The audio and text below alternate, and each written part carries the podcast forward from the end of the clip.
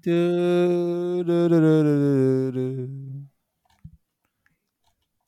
do, do, do, do, do. Chinatown, my Chinatown.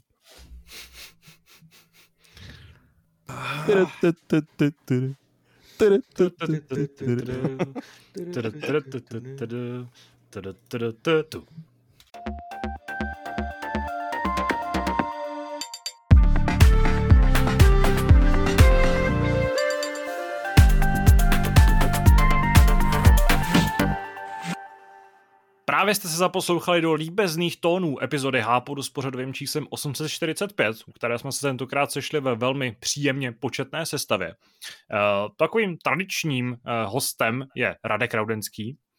Čau, čau, zdravím všechny posluchače. Ale po delší době jsme se tady sešli ve čtyřech a dalším dva hosté jsou Míra. Čau. A taky Martin. Nazdar. Uh, jak můžete slyšet, tak třeba v případě Martina došlo k takovému upgradeu zvukovému, protože uh, to je jeden z těch našich hochů, který dostal domů uh, mikrofon HyperX Solocast a uh, ještě jenom bychom chtěli poděkovat našemu partnerovi za to, že uh, doufám, že ten poslech bude tímhle s tím příjemnější a, a čistější. Uh, abyste si to rovnou ověřili v praxi, tak uh, kluci už ví, co je čeká, už ví, že budou muset vzpomínat na uh, svoje herní zážitky z posledních týdnů. Uh, nejsem si dost dobře jistý, nebo takhle z hlavy nevím, kdo tady byl, to tady nebyl nejdíl, taky zvláštní slovní spojení, ale myslím, že to byl Martin. Takže Martine, co jsi v poslední době hrál a o čem bys chtěl mluvit? Myslím, že tady je minimálně jedna hra, eh, o který se v poslední době v český, obzvlášť v české kotlině, nebo v podstatě jenom v české kotlině, eh, mluvilo opravdu hodně a ty si jí měl na starost, ale neměl si zatím možnost o ní povídat háporu. Tak teďka, teďka dostáváš slovo. No, takže samozřejmě se jedná o Poldu sedmičku, který pro mě byl jako takový příjemný návrat zpátky k sérii, která vlastně v letech minulých mě dělala docela pravidelně společnost. Nicméně teďka sedmička opravdu je, je taková uh, pro mě opravdu zvláštně zajímavá tím, že samozřejmě, jak jsem psal už v recenzi, humor třeba není úplně pro každého. Uh, ta, gra, ta prostě hra vypadá tak, jak vypadá, nicméně nijak mě to neuráží, je tam zatím vidět spousta práce a mě to navíc ještě jako báječně vyhovuje. A prostě nějaké ty nelogické věci, které se tam sem tam objevily, prostě uh, fanoušci Poldy, kteří to znají, tak je, jsou na to připraveni, určitě ví, co je čeká a jako za tady takovéto věci já hru určitě bych jako netrestal. Samozřejmě šly tam některé věci udělat líp, ale tak, jak říkám, rozhodně je to hra, jako která stojí za to, stojí za to si ji určitě koupit a zahrát. Říkám jako koupit i, i jako pokud se podíváme, uh, co se psalo v posledních dnech, tak jak říkal tady až před chvilkou. A Polda sedmička tam mě dělala jako příjemnou společnost nějakých opravdu těch 17 hodin, což si myslím, že je úplně optimální čas na to, jak, jak si takovou hru užít a jak si, jak si takovou hru jako dobře, dobře zahrát, takže Polda sedmička je jedna z těch her, které jako mě dělali opravdu příjemnou společnost.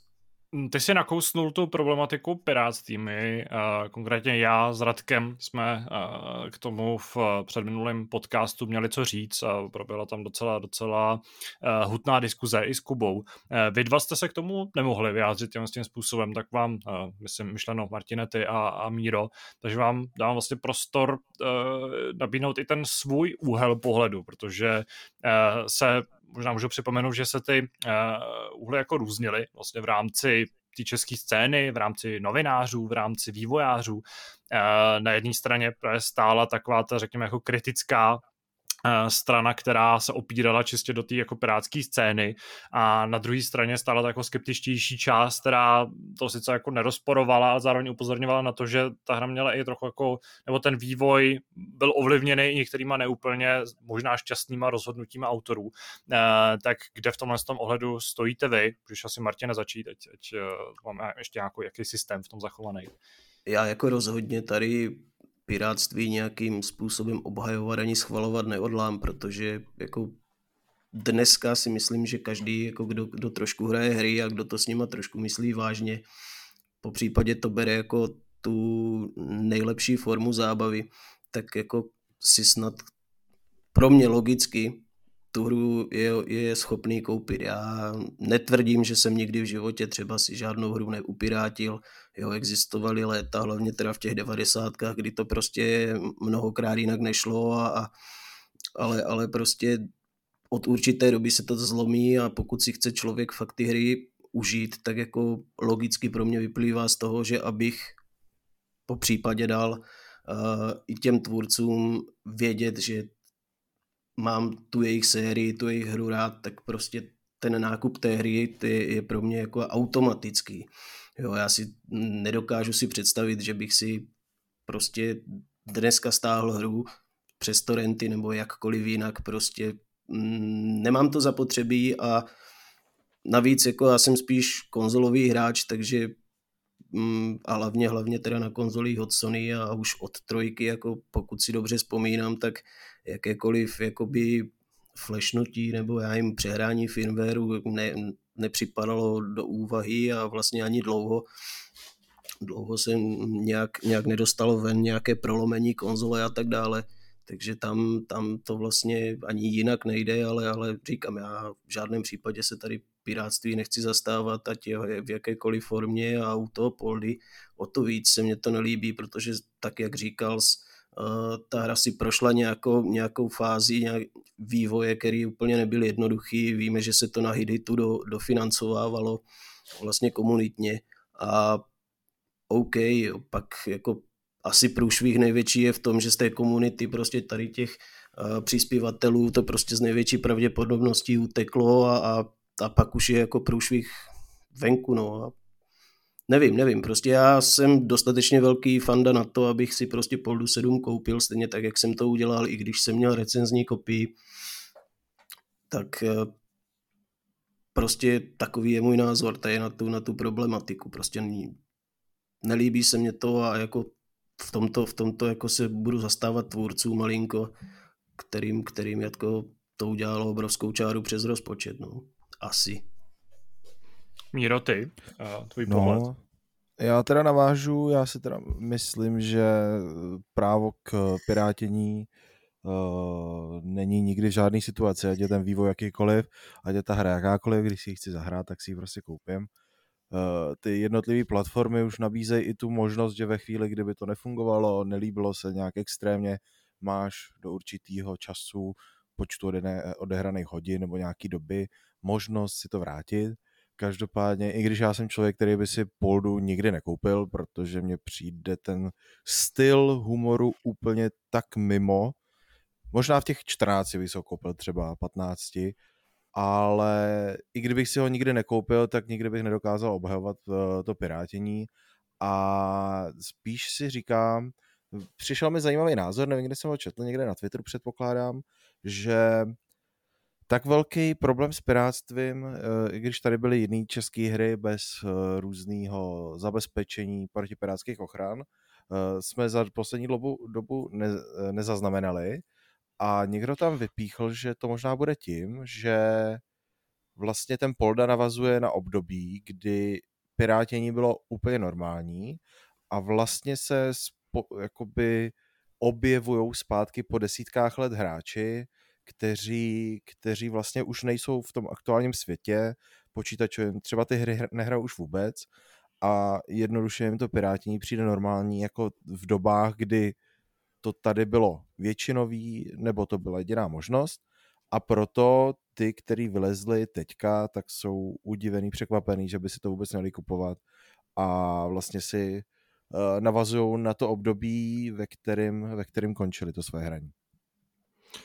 Já bych jenom dodal, že jako není úplně pravda, že by to nemělo nějaký precedens z poslední doby, protože zrovna v souvislosti s Poldou se dost často zmiňoval, uh, zmiňoval kontext Someday You'll Return, uh, což je asi ta jako hororová moravská hra od, uh, že se jmenuje to studio CBS Software, který taky doplatilo na, nebo taky se potýkalo s tím, že 98%, pokud se správně pamatuju, se tehdy mluvilo o tom, že 98% hráčů, kteří tu hru vyzkoušeli, tak si ji nekoupili.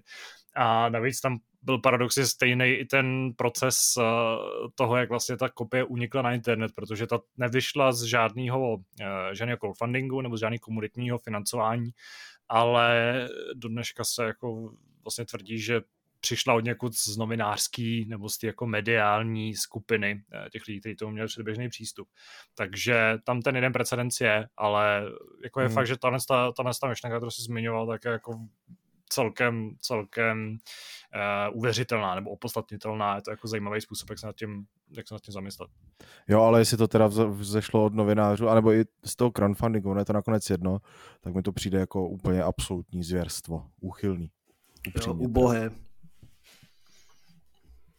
No, uh, já jsem ti do toho Martina vstoupil, takže můžeš možná pokračovat v tom, co se ještě hrál, o čem bys třeba chtěl mluvit. Vím, že jste uh, s Radkem před natáčením nějakým způsobem už se jako opírali o, o Warzone, takže tady možná bude nějaká, nějaký prostor pro diskuzi. Já samozřejmě k Warzone bych se rád vyjádřil, ale to až za chvilku, protože ještě bych tady měl zmínit jednu hru, která jako mi teďka přistála pod rukama a je to D-Ascent. Je to hra, která vyšla už loni, ale nicméně teďka hm, vyšla pro konzole od Sony a je to takové izometrické akční RPGčko. Je to víceméně twin stick střílečka typu Dead Nation nebo Alien Nation a má skvělý, naprosto skvělý audiovizuál. Já už jsem jako hrozně dlouho nehrál hru, která by tak strašně dobře vypadala. Hrozně perfektně zvučila a vůbec jako i, i ta hratelnost, která u ní je, tak jako opravdu je výživná, je to prostě perfektní akční střílečka a do toho je samozřejmě zapojených pár RPG prvků. No a to jsem si teďka taky hodně užíval. Já uh, myslím, že ještě jako pár hodin tady v té hře pobudu, protože kromě, kromě singlu to jde hrát samozřejmě i v kooperaci a to už buď s kamarádem na gauči a nebo, nebo s dalšíma uh, online, takže tam jako ještě určitě dveře úplně zavřené nemám. A poslední, v neposlední řadě samozřejmě ten Warzone a taky Fortnite, protože Fortniteu probíhá nová sezóna, stejně tak, jak teďka ve Warzone. Navíc 4.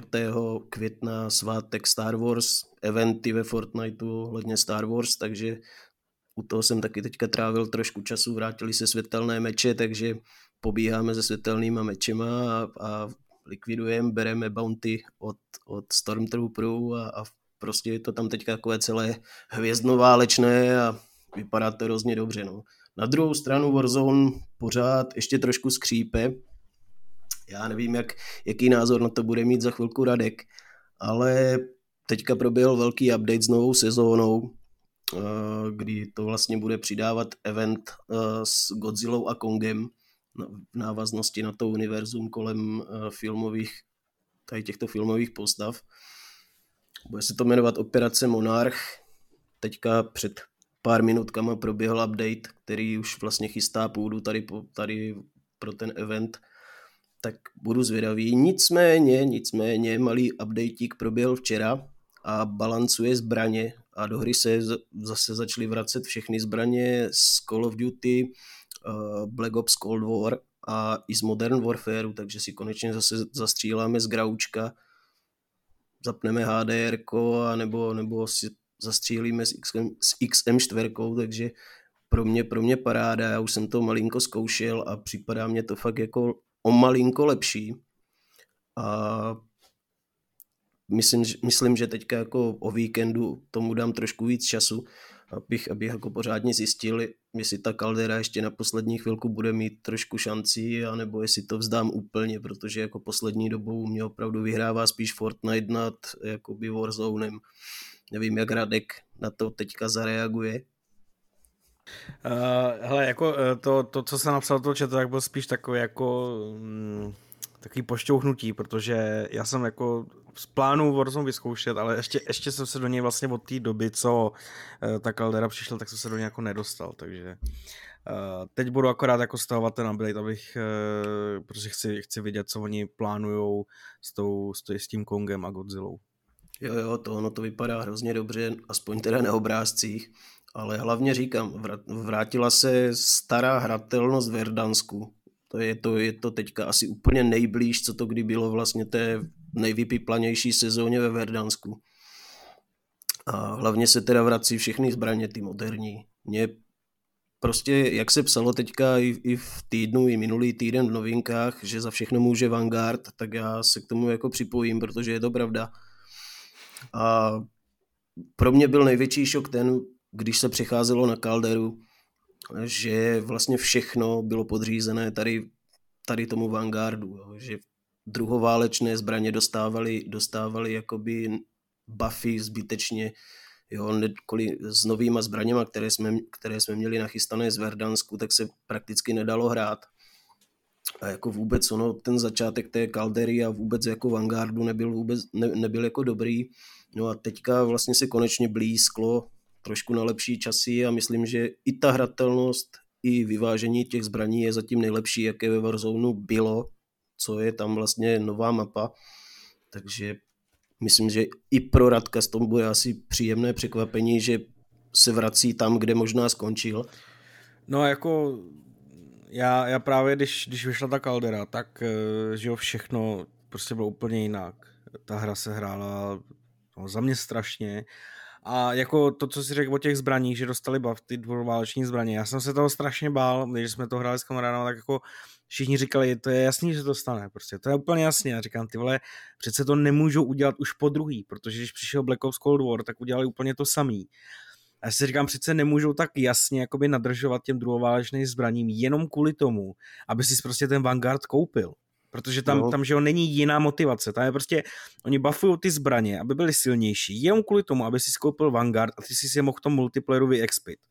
Tam nebyla žádná jiná motivace. Za mě přesně, teda. Přesně, přesně, no. přesně takhle vlastně ten multiplayer funguje poslední tři, no. poslední tři roky. Jako... A to je prostě, jako je to strašný, když prostě se to stalo vlastně už po druhý uh, vůči, vůči tomu, nebo ještě jako po, po tom Black Ops Cold War. A, a vlastně i ta hratelnost se prostě změnila, jako mně se to, mně se to fakt nelíbilo. Jestli říká, že se to teď vrátilo jako nejblíž tomu, co to bylo u Verdansku, tak, eh, tak to zní jako docela dobře, no. Jako, jo, jo, je to určitě, tak, určitě to stáhnu tak. update a vyzkouším to, no. Takže tak. No, mm, pauzičku si dá, dáme s Mírou, který eh, nám povypráví o tom, co hrál on. Určitě to bude z úplně jiný, jinýho ranku, než eh, vlastně multiplayerové záležitosti, které padaly teď. No, možná se tam jedna taky vyskytne. Každopádně já to vezmu takhle po pořadě, klasicky si na, k sobě beru tady pomocníka True Achievements, abych se podíval, co kde vyskákalo. A když pominu ty věci, které jsem zapl jednou a nebavily mě, tak jsem strávil docela dost času u nového rečníku MLB The Show. Tady až opět jsme si spolu ještě ani nezahráli. Ano, ještě jsme si, eh, už, už dva roky si slibujeme, že si zahrajeme proti sobě, ještě sám. Ne, si slibujem. Ti říkám já, že si zahrajem a ty vždycky to uh, přejdeš bez, buď bez odpovědi, anebo řekneš něco příště, nebo něco takového. Každopádně já jsem na tebe ready. Jako furt to nemůžu hrát moc dobře, čili si myslím, že mě rozsekáš. Ale už tam mám docela dobrý kartičky, takže myslím, že bych to mohl jako trošku srovnat tím letím. Ano, zájem tomu, že já nemám žádný, respektive jsem snad ten režim ani nezapnul letos, tak eh, by to asi byla velmi vyrovnaná bitva. Jo, tak to by bylo fair podle mě. To je jediná šance, protože já furt teda jsem úplně komický. Snažím se používat ty, ty způsoby hraní, který používají ty hráči na nejvyšších úrovních, protože si říkám, že to je jediný způsob, jak se člověk opravdu naučí hrát tu hru. Ale musím říct, že teda mus, jako že, že hodně trpím a opět se dostávám po roce do stavu, kdy si říkám MLB The Show, ať je to jakýkoliv ročník, je jedna z her, který mi nejvíc nejdou jako ze všech her vůbec. Já obecně jako nemám velký problém se dostat do nějakých her, ale tohle to je teda můj velký nepřítel, že jakmile si jakmile hraju proti těžším NPCčkům, respektive proti AIčku, a nebo to zapnu na nějaký online klání, tak teda dostávám nařezáno úplně neskutečně. Nechápu, ale asi by člověk musel investovat hodně, hodně času, hmm. aby opravdu pronikl do toho zónového uh, pálení a podobné srandy. Každopádně, i když je to můj velký nepřítel, tak mě to opět strašně baví. I když teda musím říct, že oproti minulýmu ročníku vidím strašně málo změn. Já jako poprvé v životě jsem do něj nasko- do MLB do show naskočil ten minulý rok, když se to objevilo na Xboxu v Game Passu a letos a při porovnání těch her já eh, v podstatě nedokážu si vybavit žádný velký rozdíl. Nevím, jestli v těch offline režimech se neobjevily nějaký zajímavosti nebo tak, ale v tom, co hraju já, to je ta Diamond Dynasty, jakože ta kartičková část té hry, tak já fakt nevidím skoro nic. Co vlastně ty tady až říkáš na MLBčko? Ale eh, já jsem o tom mluvil v nějaký z starších epizod, když jsem to recenzoval a je fakt, že právě ta, to minimum inovací je ten můj největší, eh, vlastně bo jeden ten v zásadě nejzásadnější uh, bod nebo ta výtka směrem k aktuálnímu ročníku, protože když už přišlo něco nového a že toho v té hře jako opravdu je minimum, myslím, že takhle z hlavy si vzpomenu na to, že uh, byl malinko přepracovaný vlastně systém two hráčů, Uh, kvůli Shohejovi Otánemu. Uh, došlo tam k nějakým jako nějakým minoritním změnám v některých ohledech a přebyly dvě nové obtížnosti, ale na té úplně nejnižší vlastně části spektra, kde přibyly druhá a třetí obtížnost v podstatě. A uh, asi největší nebo takovou nejviditelnější novinkou je nový komentátorský tým, který mě moc nebaví a má úplně neustále omezený repertoár hlášek. Takže jako ta, ta hra je stejná do, do, z velké míry jako loni, což je na jednu stranu dobře, protože prostě už loni byla ta hra skvělá. Já si stojím za tím, že to je uh, asi nejlepší sport na trhu, protože z hlediska vlastně uh, té autenticity a komplexnosti a propracování mi přijde, že MLB vejš než NHL nebo FIFA a. NBA 2K, který by se tím s tím mohl dorovnávat, tak má zase problém s tím šíleným prostě marketingovým modelem, který mi přijde, že u MLB The Show je jako strašně vstřícnej. Ta hra i když ji nehraješ prostě nebo když do ní nesypeš spousty peněz, což samozřejmě můžeš, tak eh, jsi schopný si vybudovat celkem fajn tým a vlastně tě ta hra nějaký zásadním způsobem nespomaluje nebo ti neblokuje postup dál eh, v těch jako rádoby offline režimech, jako je ten eh, vlastně ten, co já nejčastěji hraju, což je to the Show, kde hraje za jednu postavu. A tohle to všechno prostě ta jako hra tak hezky vyvažuje, že, že mi přijde, že je nejlepší z toho výběru na trhu. Uznám, že teda nehraju Madden, takže tam nedokážu srovnávat. Ale je fakt, že pokud jste hráli loňský ročník, já jsem si vzpomněl ještě na jednu novinku a to je to, že můžeš budovat stadiony, nebo na těch vytvořených stadionech hráči můžeš hrát i v noci. Ale to je vyloženě jako ptákově, navíc mě se jako nelíbí ty vytvořené stadiony, protože prostě nevypadají tak detailně jako ty skuteční, nebo ty jako přetvořený dle skutečných předloh. A uh, tam se všechny věci dávají dohromady to, že ano, pokud prostě tě baví loňský ročník a třeba se o baseball tolik nezajímáš, nechceš mít aktuální soupisky, nebo teda nechceš hrát ten multiplayer, multiplayer jako takový, nebo ty online režimy, který po tobě vyžadují tu aktuální hru, tak vlastně nemá cenu investovat do 22. Na druhou stranu, pokud chceš vyzkoušet baseball, a, tak určitě jako není důvod, proč se nekoupit ten aktuální ročník, protože je to prostě pořád skvělá, komplexní, strašně promakaná, neuvěřitelně jako rozmanitá hra, který si můžeš nastavit úplně všechno a má docela širokou nabídku režimů, uh, vlastně další věc, teďka se pomalu mi to tane na mysl, uh, tak uh, v tom pro mě taky výborně vymyšleným uh, režimu March to the October, no March to October, můžeš hrát víc sezon. To je ten režim, kde ti ta hra jako výrazně zkracuje ten průchod tou strašně dlouhou sezónou a, a zúžuje to na takový ty klíčové momenty. Že tohle jsou jako ty, ty vlastně světlý body, ale i výsledku musím souhlasit s tím, že těch změn je prostě málo a vlastně mě trošku mrzí, že ta hra jako není víc next genová, bych čekal, že, že prostě už předvede něco, že to bude jako velký pokrok. Třeba když jsem se díval na nějaký historický srovnání, tak při přechodu z PlayStationu 2 na 3 nebo z uh, trojky na čtyřku, tak tam byl docela jako skokový rozdíl v tom, jak ta hra vypadá, jak se hejbe ale tady i tím jako držením se těch, těch, těch starších platform a nemluvím o tom, že to vychází na Switchi, jo, což je docela zajímavý, zajímavý případ, tak uh, prostě ten, ten rozdíl tam zdaleka není takový a ty hry vlastně vypadají furt stejně, akorát běží něco plynulejc. A nevím, jestli jako od další ročníku vlastně čekat nějakou změnu, možná by to bylo spíš bláhový, ale musíme zůstat optimisti. Hmm. Já vlastně se vším, co jste tady říkal, dost souhlasím, eh, když si připomněl ty komentátory. Já třeba, jak neznám ty komentátory, tak jsem nepoznal, že to jsou jiný, ale když třeba hraju to Diamond Dynasty, tak je tam docela dost různých výzev a, a challengeuju a to se, tam se děje to, že nevím, třeba seš na pálce neustále s různýma hráčema, opakuje se ti stejná situace a ty máš něco udělat, jo. Hmm. A ty komentátoři regulérně třeba během čtyř minut opakují jednu hlášku třeba 15krát. A já musím říct, že to je úplně...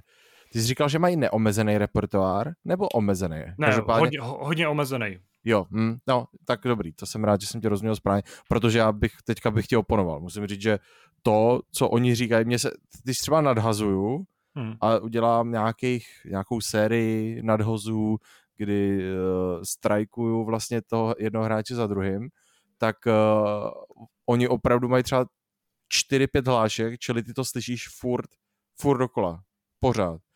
Přichází levák, nadhoz mušel sem, přichází levák, o, krásně zahnutý, hmm. přichází levák, jo, a uh, je to vyloženě nepříjemný, jo, že u těch sportů, kde uh, člověk není takový fanoušek, tak to nevnímá, nevnímáš tak jako vyhraněně nebo tak ostře, ale i přesto, že nejsem velký fanoušek eh, baseballu je obecně, tak uh, mě to teda drásá. Každopádně, jo, ještě, ještě poslední věc, co jsem chtěl říct, co je nepříjemný vlastně na tom komentáři oproti starším ročníkům, co si všímám, je to, že uh, ve starších ročnících byl opravdu obrovský, obrovská databáze men, křesních a příjmení, protože uh, tam prakticky až na nějaký velký výjimky nebo na nějaký opravdu jako extrémně minoritní hráče platilo, že třeba i v té třetí lize, prostě v, v Double A, tak v podstatě každý hráč, když šel na pálku, tak oznámili jeho jméno celý protože dost často prostě měli asi namluvený ten korpus, akorát se to tam postupně přidávalo, protože ten komentátorský tým tam byl už někdy od ročníku 07, nebo co si. A ty si třeba toho svého taky vytvořil, že z té kombinace těch jmén a pak i ty vytvořený hráči, který ta hra generovala, taky generovala z těch jmén, které existují. Takže ono to vždycky jenom jako slepilo to křesní jméno a příjmení, ale znamenalo to, že prostě každý hráč, který šel na pálku, tak jako byl zmíněný v komentáři a zároveň ho zmínil ten vlastně announcer nebo ten oznamovatel na hřišti, nebo ten hlasatel. Zatímco tady mi přijde, že opravdu i v, třeba v těch vyšších ligách, a mám pocit, že třeba i v tom Majors, tam, jsem tam prostě některýho hráče uh, ty komentátoři neznají, respektive neřeknou jeho jméno, řeknou nějakou tu jako zástupnou hlášku. Což mi přijde, že je prostě docela velký krok zpátky a, a v, tý, v, tým, v těch starších ročnících to fungovalo dobře jako chápu, že by to znamenalo, že by museli prostě namluvit úplně obrovské množství nových men, protože, nebo že by museli namluvit obrovské množství men, uh, větší, než museli namluvit uh, v rámci příprav na 22, ale jako pokud jsem ty hry hrál, tak tam prostě vidím tenhle, tenhle ten problém, nebo vidím tenhle ten ústupek, což uh, no, je taky. Hmm. Je to tak. A ještě bych se vrátil k tomu, co jsi říkal o tom, o té přístupnosti, respektive nepotřebě do toho investovat moc peněz, protože hmm. třeba v tom, v té kartičkové části, kterou hraju já, je strašně moc výzev, po kterých ty dostáváš hráče, jo, tady je klasický, klasický hodnocení do 99, jako ve všech sportovních hrách prakticky. Ale pozor, a... některé atributy nebo řada atributů může jít až do 125, to je taková specifická záležitost MLB. Jasně, jasně, ale celkově ten průměr jakoby toho hráče nemůže být na 99, pokud se nepletu. A tady už od prvního týdne vlastně, nebo od prvních 14 dnů jsou výzvy, hmm. ve kterých ty můžeš relativně snadno, opravdu jako, že to není na desítky hodin grindu, ale prostě chvíli tady děláš nějaký výzvy, eh, když to umíš, tak to je mnohem větší, kratší chvíle a prostě dostáváš hráče, který mají třeba 96, 97, jo, a vlastně nemusíš ani podstupovat to, jo, třeba když si vezmu FIFU, tak tam si myslím, že ta přístupnost je taky velice dobrá, že člověk dostává furt za něco balíčky, uh, možnosti si otevírat další a další, ale to, aby se ty dostal k nějaký ty vzácní kartě, tak buď musíš otevřít ten balíček a mít to štěstí, že tam je, anebo musíš splnit výzvy, ale na konci těch výzev jsou hráči ze začátku sezóny, který mají třeba kolem 80, jo, že to už, jako i když to hraješ týden, 14 dní, tak už vlastně nejsou dost dobrý na to, aby si tam používal, pokud nemají nějakou speciální statistiku. Zatímco tady uh, dostáváš hráče, který už jsou skoro na vrcholu uh, té pyramidy, a na jednu stranu je to super, že je to přístupný a relativně krátce, za krátkou dobu se dostaneš uh, k týmu, který je opravdu silný, minimálně z pohledu těch čísel. Samozřejmě každému vyhovuje něco jiného, soustředí se na něco jiného. Jeden hráč může mít sice 95, ale může být špatný na svý obraný pozici, to je jedno, do toho nechci zabředávat, ale jako na průměr se dostaneš k velice silnému týmu opravdu rychle. Během týdne bez jediný koruny můžeš mít mm, tým, který má průměr 95, jo? Hmm. A to mi přijde jako, že je hodně, hodně přístupný. Pak už právě si člověk musí hodně vybírat z toho, jakým stylem chce hrát, jakým stylem chce bránit, co, co mu vyhovuje a ko, co mu nevyhovuje, kde má slabiny a co čím budeš kom, uh, kompenzovat. Každopádně musím říct, mě to fakt bavilo a urči, každý týden si to na pár hodinek zapnu a ani se nechci dívat, kolik v tom mám hodin, ale myslím, že třeba přes pady už v tom budu mít určitě, což je docela dost na, na hru ve, ve světě sportu, který nesleduju. Hmm. No, potom jsem strávil docela dost času ve Fortniteu, protože, uh, jak Martin zmínil, je tam nová sezóna, která sebou přinesla i režim bez stavění. A mě vlastně nikdy nevadil Fortnite jako takovej, ale vadil mi ten faktor toho stavění, respektive to, že je tam další vrstva, kterou já bych se musel učit oproti ostatním uh, hrám stejného typu. A když jsem si zapl PUBG, Warzone, cokoliv, tak uh, tím, že tam šlo zejména o to střílení, o tu taktiku, že si postupem nějak jako vybudováváš to svoje, to svoje vybavení a nemusím se učit ještě vedle toho uh, hrát s hráčema, který mají úplně jinou úroveň uh, toho chápání té hry, tak mě to vždycky strašně odrazovalo. Nehledě na to, což teda mi přijde úplně uchylný, že ve Fortnite si nemůžeš na některé, a to je ještě, ještě uchylnější.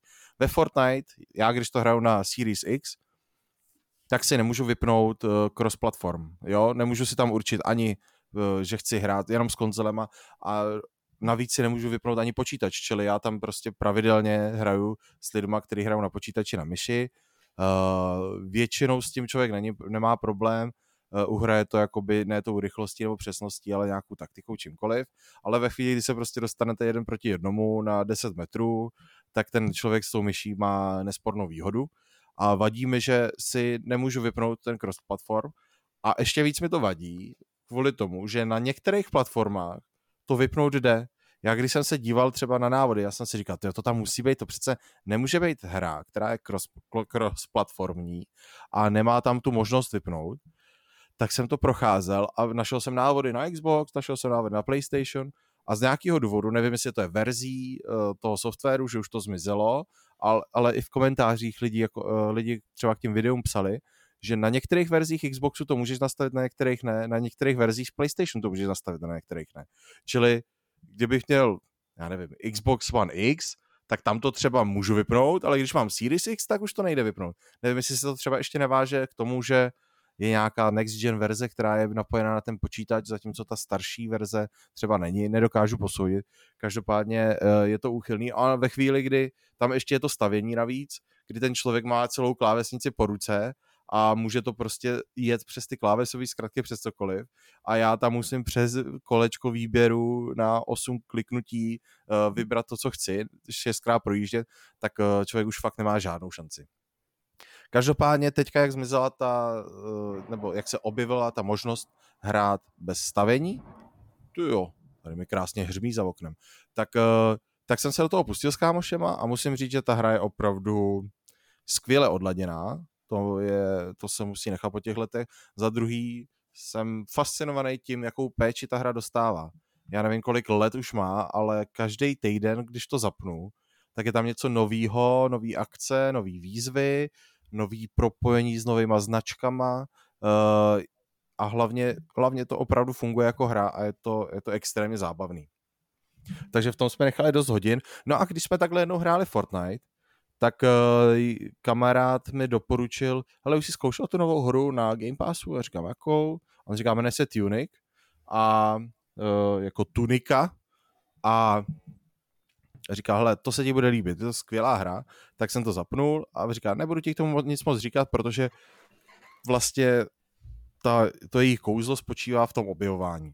Je to z nějaké části trochu Zelda, je to z nějaké části trochu FES, uh, tak jsem říkal, OK, zkusím, zapnu, vidím, co to udělá a ta hra mě naprosto uchvátila. uh, hrajete uh, z izometrického uh, pohledu, ovládáte jako malou lišku, na první pohled to může připomínat třeba tu Zeldu, takový jako pohádkový svět barevný a vy chodíte světem, objevujete nějaké věci a vlastně vůbec o ničem nevíte. Uh, a cestou objevujete stránky návodu, manuálu, který vám postupně odkrývá nejenom to, jak se to ovládá, ale i různý tajemství toho světa. Vy třeba, jak, já nechci moc zabředávat do těch konkrétních věcí, abych něco neprozradil, protože v tom je opravdu obrovský kouzlo, ale vy, já nevím, hrajete tu hru třeba 4 hodiny a furt narážíte na nějaký, já nevím, předměty nebo na nějaký uh, části budov a podobné věci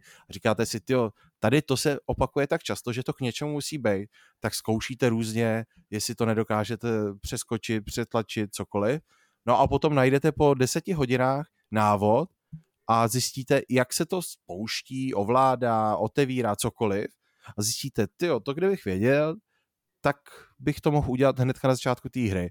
A je tam strašně moc takovejhlech možností, strašně moc hádanek, logických věcí a je to extrémně zábavný. Musím říct, že Uh, kdo, s kýmkoliv jsem se o tom bavil, komukoliv jsem to doporučil, nebo když jsem se bavil s těma lidma, kteří to doporučí mě, tak, uh, tak z toho byli všichni unešený a hlavně každý to hrál úplně jiným způsobem, protože to, jak vy objevujete ty stránky toho manuálu, kterých je tam několik desítek, a zase neprozrazuju, kolik jich je, tak vy se dostáváte k různým částem t- toho návodu uh, jinak a já třeba už jsem věděl dávno, že můžu jít sem a vylíst sem, protože tady zatím je nakreslený prostě tuškou do návodu, že tam je něco schovaného. Zatímco ten kamarád uh, šel úplně jinou cestou, obešel celý ten svět, objevil za rohem prostě další věci a vlastně jsme šli úplně vlastně na uzavřeným, jasně daným, pořád stejném světě, jsme se každý vydali úplně jinak a měli absolutně odlišné zážitky. Takže musím říct, že je to v Game Passu teda, což, je, což jsem už říkal asi na začátku, ale pokud teďka se uh, během okurkové sezóny nevíte, do čeho pustit, zkuste Tunic, protože to je jako absolutní zlato a je, je blbý, že o tom nemůžu mluvit moc podrobně, protože celý to kouzlo spočívá v tom objevování. Musím říct, že jako takhle mě hra neuchvátila hodně dlouho. A, a to je asi všechno. Mě jenom mrzí, že se to nečte tu nič a že to není pokračování nějaký závodní hry, ale... No, nebo můžeš jít jako třeba za keřík, podívat se, jestli tam něco není a tam sedí malý chlapeček a říká tu nic. ano, kvalitní, A tamhle kvalitní, taky ne. Tento kvalitní humor eh, raději přeruším a, a vyzvu Radka k tomu, aby popovídal, co hrál, protože já rovnou odpálím uh, sebe s tím, že uh, vlastně nemám moc o čem novým vyprávět, ale zrovna dneska se budu pouštět do její novinky a myslím, že velmi brzy se dostanu k další, takže minimálně příští týden uh, bude to moje vyprávění mnohem bohatší. Radku, no, máš, to, máš to na starost. Ale za stolik těch her taky jsem jako neměl, spíš eh, jsem opět vlastně hrál jako pár hodinek eh, v několika menších hrách. Eh, já jsem se už před nějakou dobou registroval na hru, která se jmenuje Turbo Golf Racing a zbytek nepřečtu, protože mi to neukazuje ikonka. Playtest, aha, ok. uh, uh, což vlastně uh, je zajímavý, že uh, jsme v novinkách psali o nějaký hře, která má vlastně uh, konkurovat nebo napodobit princip Rocket League. A Turbo Golf Racing je uh, vlastně Rocket League akorát golfový. Je to docela zajímavý koncept, kdy vedle sebe vlastně stojí, já nevím, asi 8 aut a hrajou na nějaké trati, že jo, golfovým, nějakým golfovým prostě, nevím, jak se tomu říká golfu, ale uh, a musí prostě odpinkávat míček uh, skrze různé jako boosty nebo písek a musíš se trefovat prostě správně, až dojedeš vlastně na konec té trati a kde to normálně jako ten míček odpálíš do, do jamky. A i když vlastně ten, ten princip je vlastně úplně jiný než u Rocket League, tak ta hra se hraje prakticky stejně. Jo? To, ta, ta fyzika uh, míče je úplně stejná, uh, to ovládání aut je o něco horší, ale prostě celá ta hra opravdu jako napodobuje, napodobuje Rocket League a nechal jsem v tom asi, asi dvě hodiny zatím a musím říct, že mě to vlastně jako docela bavilo ale uh, strašně tam chybí nějaký nějaký, jako nějaká funkce toho, toho soutěžení, protože ty vlastně nemůžeš naboura, na, nabourat do svých nepřátel nebo svých soupeřů a stejně tak jim nemůžeš nějakým způsobem eh, kopnout do domíče, takže vlastně jako všichni jsou jako, duch, jako duchové, vidíš je tam, jak se jim daří, ale jediný, v čem tam soutěžíte, je to, kdo první uh, vlastně dostane míče do té jamky. Jsou tam vlastně uh, jako jedna funkce, raketa, kterou můžeš sebrat a někoho jako sestřet tou raketou, ale ve výsledku je to fakt jako jediný Eh, společně s tím soutěžením o, o to, kdo tam bude první, eh, je to jediný nějaký napodobení toho kompetitivního smyslu Rocket League. A je to za mě docela škoda. A myslím si, že právě kvůli tomu se třeba tahle ta hra, a samozřejmě i díky tomu, že je to indie titul, není to, není to nějakého velkého studia, je to, je to prostě poměrně neznámý. Myslím si, že já jsem si to snad všimnul jenom díky tomu, že nám přišla nějaká tiskovka a snad jsem ani o tom neviděl nikde novinku, jo? Ne, ne, teďka jako nejsem si úplně jistý, ale bohužel jako ten marketing je, je minoritní a bohužel uh, se obávám, že ta hra jako ne, neuspěje. Uh, krátce jsem vyzkoušel Space Punks, což je hra, se kterou jsme mám přinesli soutěž, uh, měli bychom mít rozhovor, akorát jsme se k tomu ještě jako nedostali a teď doufám, že nás... Líbí se mi, jak mluvíš v množném čísle. uh, ano, teď jako se k tomu tak pomalu dostávám, protože doufám, že nás se poslouchá distributor, protože ta hra není nic moc. uh, ta hra jako uh, není moc dobrá, jo, je to, já nevím, je to, uh, já nedokážu popsat ten žánr, jo, je to prostě nějaký jako multiplayerový titul, Eh, kdy z ptačího pohledu prostě procházíte nějaký úrovně, zabíte nepřátele a, a plníte nějaké úkoly, ale vlastně jako prostě to nějak, mi to nějak ne, když jsem to hrál, tak mě to prostě nebavilo, jo, prostě já jsem tam jako nenašel nic, co by mě tam vlastně na to, na to mělo bavit, protože ta hra vlastně jako nebyla těžká, ta tvoje postava má jako docela velký poškození, ty své nepřátele poměrně rychle jako dokáže se smažit. Uh, jsou tam nějaký jako úkoly, který jako já jsem ten příběh přiznám se jako nevnímal, protože mi to po prvních jako větách eh, a dubbingu mě to přestalo bavit a eh, jako jediný, co vlastně na tom je nějakým tahákem, tak je to, že to má být free to play, i ta beta, která tam je teďka free to play. Ale zatím jsem jako marně hledal nějaký jako smysl, kde by mě to na tom něco, něco jako mělo bavit a tak, ale asi, asi se do toho musím dostat, protože dostali klíč a že jo, prostě když dostanete klíč, tak jako jste měli něco zpracovat. No to je jedno. Tak tomu se ještě snad jako dostanu do budoucna. Uh, pak jsem vlastně s kamarádama, eh, kromě toho, že jsme hráli eh, GTA 5 a vlastně jako docela zajímavý, že tentokrát jsem to hrál jako s jinou skupinou lidí, který eh, oproti tomu, kde, jak jsem hrál dřív GTAčko, což byly heisty, byly to různý mise pro získávání peněz, abychom si prostě vydělali, tak tahle ta skupinka eh, si, naprosto nezjiště to řeknu, prostě na, nahekovala prachy, takže že tady ty mise jako nemusela dělat, protože mají prostě stovky milionů dolarů a není tam jako ten, ta motivace ty, ty mise dělat. Tak eh, jsme vlastně hráli závody, Uh, což byla pro mě relativně velká novinka, protože v GTAčku jsem prakticky nikdy nehrál závody, protože za to ty prachy nebyly skoro žádný.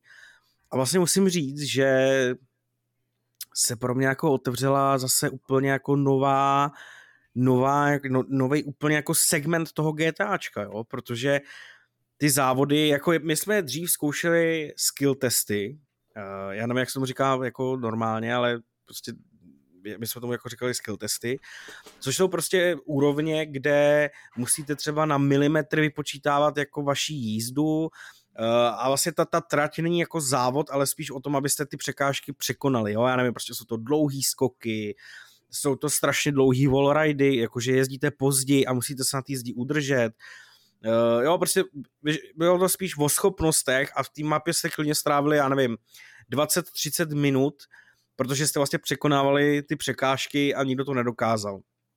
tady jsme vlastně hráli jako reálně prostě závody a, a fakt se pro mě otevřela úplně jako novej, no, nová část toho GTAčka, protože těch závodů je samozřejmě obrovský množství a zároveň je to prostě fakt zábava. Jako, samozřejmě, že to není, že se to absolutně nedá porovnávat s Forzou nebo, nebo s jinýma jako závodníma hrama, ale jo, je tam prostě ta, ta hratelnost toho GTAčka a zároveň ty tratě jsou furt jiný, máš tam různý auta, Teď ještě v některých závodech se že jo, mění mezi lodí, mezi letadlem, autem, čtyřkolkou, jsou tam offroadové závody, jsou tam závody prostě někde ve vzduchu na nějakých vytvořených trasách, závodíš ve městě, ve street racerech. E, prostě strašně, strašně zajímavý, strašně zábavný, musím říct, protože fakt jako můžeš neustále měnit mezi těma stylama těch závodů. A jako mě to GTAčko prostě fakt nikdy nepřestane překvapovat tím, co, co všechno jako ta hra nabízí. A samozřejmě pro mě je jako furt záhadu, že se, ne, že se stále prodávají miliony a miliony kusů, ale jak ta hra, ať, ať ta monetizace je prostě jakákoliv, teda jako strašná, tak eh, tu popularitu si rozhodně zaslouží, protože my jsme třeba, jako nevím, hráli jsme 4-5 závodů, přestalo nás to jako bavit, to, to závodní, tak jsme prostě uh, šli, šli připravovat ten heist, protože tam jeden, jeden, klučina si ty peníze nenahekoval, takže ty prachy neměl. Jsme řekli, uděláme prostě heist. Opět, jako ty mise jsou, jsou prostě propracovaný, ten heist konečný, ten casino heist je, je skvělej. Uh, máš tam různý přístupy do, to, do toho místa, do toho kasína, uh, přičemž ty místa jako zjišťuješ jako v přípravných misích, kdy získáváš to vybavení pro to, prostě skvělý. Jako fakt jetáčko, prostě i po, i po těch letech mě nepřestane překvapovat a, a stále, stále to prostě skvělé, skvělý a zábavný. No a zároveň s touto skupinkou uh, se tam jako objevil Kučina, který jako řekl, že bychom mohli zahrát Age of Empires a uh, oni měli staženou dvojku, kterou já jsem jako nikdy nehrál. Já jsem hrál jedničku, pak jsem spoustu a spoustu hodin strávil ve třetím dílu. Uh, v testech jsem si vyzkoušel čtyřku, ale zrovna dvojku jsem jako nikdy nehrál. A zároveň vím, že vlastně ta dvojka je paradoxně jako asi nejoblíbenější díl ty, celé té série. Uh, tak jsem si řekl, že jako fajn, tak to klidně vyzkoušíme. A hráli jsme asi tři nebo čtyři jako zápasy, uh, nejdřív jako týmově, pak všichni proti sobě a asi už chápu, proč, proč ta hra jako, nebo to znamená tady ten díl je tak zábavný, že jako prostě ta hra, ta, ta grafika jako zastarala, samozřejmě je to už eh, prostě dost stará hra. Uh, tak s tou definitivní edicí a s tím rozlišením prostě se to dá snést, ale jako opravdu ta hratelnost, ta rozdílnost těch, těch obrov, toho obrovského množství civilizací, který tam je, uh, tak je strašně zábavná a opravdu, opravdu jsme se u toho bavili a při těch pozdějších fázích uh, jsem vlastně ani nestíhal, nestíhal dejchat po, jako s tím, kolik se tam toho dělo, kolik věcí jste museli dělat na, jako naraz, abyste na jedné frontě bojovali, na druhý neustále získávali suroviny, na třetí furt stavili nové jednotky.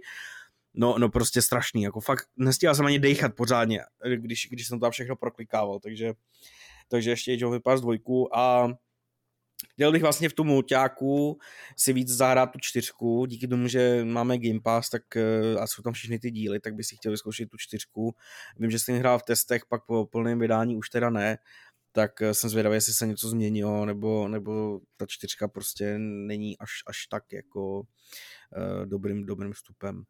No, uh, to je všechno, co jsem hrál tady ten týden. Každopádně na příští týden se chystám, nevím, co mi to popadlo, ale chytil jsem strašnou chuť na World of Warships. Uh, já jsem to hrál už dřív a uh, pak prostě, já nevím, nějak to prostě vyprchalo, přestali jsme to hrát a já nevím, možná je to tím, že zase World of Warships má všude reklamy, jsem zjistil a prostě ta, ta, ta psychologie těch reklam asi jako zafungovala. Ale... Moment, jak jsi zjistil, že mají všude reklamy? Jak jako tohle zjištění proběhne? No, jako pak si uvědomíš, že jsi všude tu, jako tu hru v jo, poslední době viděl, že jo. Mm-hmm. Že prostě, já nevím, teďka jsem třeba koukal na Facebook a tam Detain řekl, že partnerem jeho tour, vole, je World of Warships. Pak koukáš na videa Vivala Dirt League, nevím, jestli znáte, a tam právě oni mají speciální videa jenom k World of Warships, jo, takže prostě mm-hmm. vlastně to jako nevnímáš a pak si, pak jako si uvědomíš, že všude ta hra je. A já jsem to hrál už dřív a nechali jsme to docela dost hodin. A mě vlastně jako nebavilo, nebavilo World of Tanks, nebavilo mě, no vlastně ani jsem neskoušel World of Planes, já nevím, jak se to ani jmenuje, jestli, jestli to... War, Warplanes. Nějak... Warplanes, OK. Myslím, že ta, jako ta hra už neexistuje, pokud se nemýlím, že jsem ji neviděl, jako že by nějak uh, Počkej, já se můžu podívat, tady mám, já tady mám launcher, který jsem si jako stáhnul, abych to mohl instalovat, to tady nefunguje, výborně. Tak, uh, to jo, je asi jedno. Furt to tady mají, furt to tady mají. Uh, okay. A máš, pardon, World of Warplanes. A spíš jsem hrál vždycky jako War Thunder, ale zrovna Warships mě prostě neskutečně bavily. Ani nevím, čím to prostě je, uh, ale to zasazení a vlastně ta, ta práce s těma druhama lodí a asi nejvíc mi na tom vždycky se líbilo, když si prostě pálil a ten, ten zvuk toho vypálení z těch děl mě se mi strašně líbil a vlastně asi jediný to mě na tom láká si zase vzít nějakou uh, těžkou, těžký váleč, těžkýho válečního nějakého toho a, a vypalovat z těch děl, snažit se mířit eh, pod, eh, pod hladinu toho moře, aby si zasáhl s čím největší poškozením a tak, takže to jsem tady chtěl zmínit, že, že se na to jako strašně těším. No, uh, jako Hrál jsem ještě Bloodhunt, jo. Hrál jsem ho docela dost, protože uh, musím zpracovat uh, dva články na to a ale asi si svoje dojmy eh, nechám, nechám eh, kompletně na, na recenzi, co u nás vyjde snad mm-hmm. brzy. No. To je vše. To je vše. V tom případě se můžeme uh, po této docela výživné diskuzi, nebo spíše vzpomínání a, a, a referování o mm, našich aktuálních hrách vrhnout na diskuzní téma Stalo se. V rubrice Stalo se si trochu zaspekulujeme nad eh, budoucností předplatného uh, Xbox Game Pass, které máme jistě všichni rádi. No, minimálně já s uh, Mírou s ním máme bohaté zkušenosti a pravděpodobně ho využíváme. Zatímco kluci tomu, že nejsou majitelé konzoly Xbox a nevím, jak to máte na počítači. Předplácíte si vlastně Game Pass Ultimate, abyste mohli hrát knihovnu i na počítači, pánové? No případně vlastně si můžete předplácet i přímo PC verzi té služby. Mm-hmm.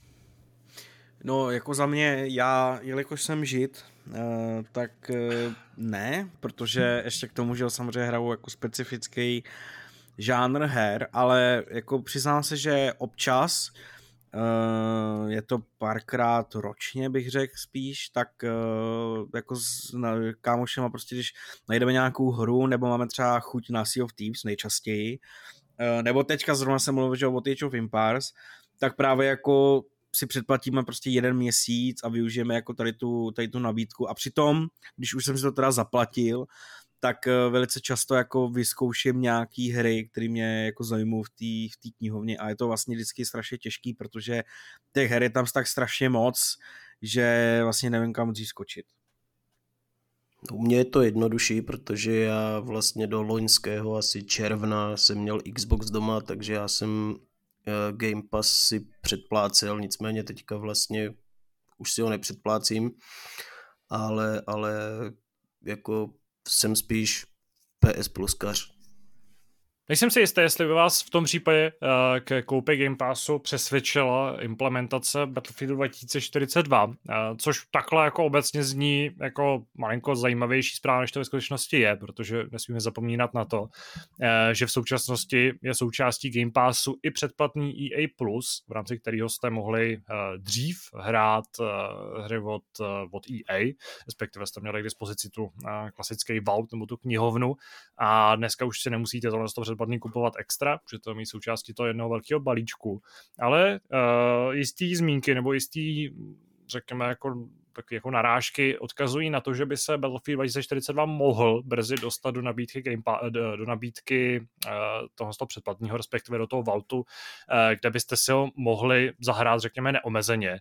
A uh, ať už to je pravda nebo ne, tak pak tenhle ten, tenhle ten fakt nebo tenhle ten proces zřejmě bude svědčit o tom, v jakém stavu v současnosti ta hra je. Eh, s tímhle má největší zkušenosti právě Radek. A zajímalo mě, jestli si myslíš, že by uh, implementace nebo vlastně přesunutí té hry do předplatního nějakým způsobem jako pomohlo výraznějc nebo na nějakou jako další dobu uh, komunitě Battlefield 2042, protože to se dlouhodobě potýká s nedostatkem hráčů. Uh, vlastně ty hmatatelné důkazy nebo ty čistý čísla máme jenom ze Steamu, což je samozřejmě něco jiného než jako platformy Xbox nebo PlayStation, ale i tam některé vlastně takový neúplně přesné metodiky, typicky to, jestli ty hry jsou vlastně v té stovce nejhranějších her v marketu, tak ukazují na nějaký, nějakou popularitu. Myslíš, že by pomohlo, kdyby se ta hra dostala, eh, dostala do tohle z toho, do tohle z toho přístupu, nebo by ten zájem velmi rychle opadnul? Aha, jako předně říct, je potřeba říct, že když jsem třeba, že před pár týdny, už to asi bude, uh, tu 42 zkoušel, tak vlastně jako nebyl problém najít server. Uh, je otázkou samozřejmě jako kolik těch hráčů tam reálně bylo a hlavně, že v základu ty máš jenom dva režimy, takže ten, ty hráči se nerozprostrou tolik, jako třeba by to bylo ve starších dílech. Ale jasně, ty čísla na tom Steamu ukazují naprosto jasný trend, že, že ty hráči o to nemají zájem a e, naprosto upřímně za mě je ta, ten příchod Battlefieldu do EA Play jako asi jediná jediná reálná možnost, jak tu hru ještě nějakým způsobem udržovat při životě, protože v tuhle chvíli si myslím, že si tu hru jako nikdo nekoupí je, je okolo toho jako strašně špatná situace, má to špatnou pověst, tudíž jako ten, kdo by si to jako po, po takové době povídání, že to už je půl roku, jako koupil sám od sebe, tak si myslím, že to je trošku blázen, který jako nevím, asi ne, nevím, ne, jako ne, ne, neznám ne, nebo neumím si představit typ člověka, který by si jako tu hru teda po té době koupil. Hmm. Uh, a právě proto si myslím, že ta, ta jediná možnost, jak tu hru opravdu dostat k více hráčům a z té hry třeba vytáhnout ještě nějaký peníze, by bylo alespoň na omezenou dobu tam ten Battlefield jako vložit, protože třeba Battlefield 5 taky, že jo, při vydání to byl, to, to byl, ty vole, to byl propadák jak prase, jo, to, to, to, to si každý myslel, že vlastně ta hra jako, nebo ta série skončí. Řekl bych, že to bylo na podobný úrovni jako, jako Eka 42. Hmm. Uh, s pětkou se ale podařilo, že jo, jako furt tam byly ty klasy, furt tam byla, jako ta hra vlastně byla úplně stejná jak jednička v základu, akorát měla prostě špatný marketing, měla bugy, měla optimalizační problémy, takže tam stačilo to vlastně jakoby dopilovat v tady těch ohledech, a uh, nějakým způsobem uh, přidat další content, že jo. Ty hráči tam postupem času naskakovali sami od sebe jako znova a uh, s tím, jak se přidal Pacific, tak uh, prostě tam, tam těch hráčů už bylo prostě mnohem, mnohem víc. Ne, Battlefield 42 má, má jako mnohem hlubší problémy, už prostě se o tom mluvilo dlouho, jo, prostě absence tříd, uh, úplně, úplně jiný styl hratelnosti, uh, vlastně jako spíš to připomíná Kotko než, než Battlefield. Jo, ty problémy jsou mnohem komplexnější, hlubší, myslím si, že spousta z nich jako nebude vyřešena, eh, že tomu EA prostě nebude dávat ty zdroje, ale podle spekulací třeba minimálně eh, třídy se mají jakoby nějakým způsobem vrátit, hmm. ale jakmile, jestli se teď podaří jako vyřešit alespoň tu optimalizaci a alespoň ty problémy se serverem, tak ta hra jako vlastně ve svém základu není špatná. Prostě pokud si nechceš zahrát kotko eh, na těch malých mapách, chceš prostě si zahrát jako nový Battlefield, který je takový víc arkádový, ta hra není špatná. A v rámci Game Passu je to podle mě jako vlastně skvělá nabídka, protože je to prostě tříáčková hra, eh, je to, je to zábavná střílečka, pokud prostě tam nebudeš spát to jméno Battlefield, Jo, takže vlastně to jako není úplně špatný, ale myslím si, že v tom Game Passu by to dokázalo ještě nějakou dobu přežít. No, uh, já jsem zvědavý na to, jestli se ta spekulace potvrdí, a jestli tam uh, Battlefield opravdu spadne a já jako je to takový to přiznání, přiznání pro hry, respektive přiznání toho, že, že už je opravdu na čase to tam šoupnout, ale uh, vlastně ani to by mě paradoxně jako donutil třeba si tu hru vyzkoušet. Nevím, jak jsou na tom třeba kluci, jak je na tom uh, Míra, nevím, jestli jste vlastně hráli uh, Battlefield, Battlefield 2042 a jestli by vás pro, pro vás tohle to byl ten impuls toho, abyste tu hru vyzkoušeli a, a udělali si na ní názor osobně. Eh, já už jsem vlastně zkoušel v tom EA Play v rámci toho trialu hmm. a nevydržel jsem podle mě ani hodinu toho, mě to vyloženě jako drásalo Aha. ale je, kdyby se to objevilo v tom Game Passu, tak si říkám, že to je vždycky ta šance na druhý život, tak ty hry občas mývají. Uh, když se podíváme na, já nevím, No Man's Sky, různý Ubisoftí věci, For Honor a takhle, to jsou ty hry, které na začátku se potkají s velkýma problémama. To už je jedno z jakého důvodu, jestli ty hráči to neocenějí, jestli tam jsou nějaký technické problémy nebo obsahové nedostatky. A potom po nějakém čase se z těch her vyklube fakt super zážitek. A pokud já vůbec netuším, co ten Battlefield udělal nebo neudělal, ale říkal bych si přesně, ve chvíli, kdy se to objeví v tom Game Passu, tak očekávám, že to je jakoby ta druhá a poslední šance pro tu hru a pokud s tím něco chtěli udělat, tak to udělali doteď a jakmile se to objeví v Game Passu, tak už jsou ready na to, aby to ukázali. Hmm. Čili já bych to vyzkoušel a dal bych tomu tu šanci. Martin, Martine, máš tomu ty nějakou, já, nějaký poznatek? Já se přiznám teda, že Battlefield 2042 mám. Koupil jsem ho teda z druhé ruky, ale protože předtím jsem prošel nějakou tou otevřenou betou, a už jsme se tady v některém uh, z dřívějších podcastů o tom tuším dokonce i s Radkem bavili, ale nicméně uh, teďka v poslední době ten Battlefield je rozbitý. Uh, hraju to na PS5 a je, je pořád, pořád rozbitý a já marně pořád čekám, jestli by tady toto vlastně začlenění té hry do mm, Game Passu Eh, by té hře mohlo pomoct a mohl by se dostavit třeba podobný efekt, jak tomu bylo u Battlefrontu 2, která jako v, při startu byla úplně totálně tragická.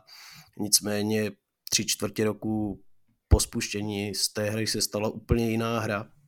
Úplně jako v zásadě jiná, která byla skvěle hratelná, navíc jako by ty uh, Star Wars reálie uh, ještě o to víc nalákali lidi a, a vlastně do posud, pokud zapnu ten Battlefront dvojku vždycky, najdu server, vždycky si zahraju.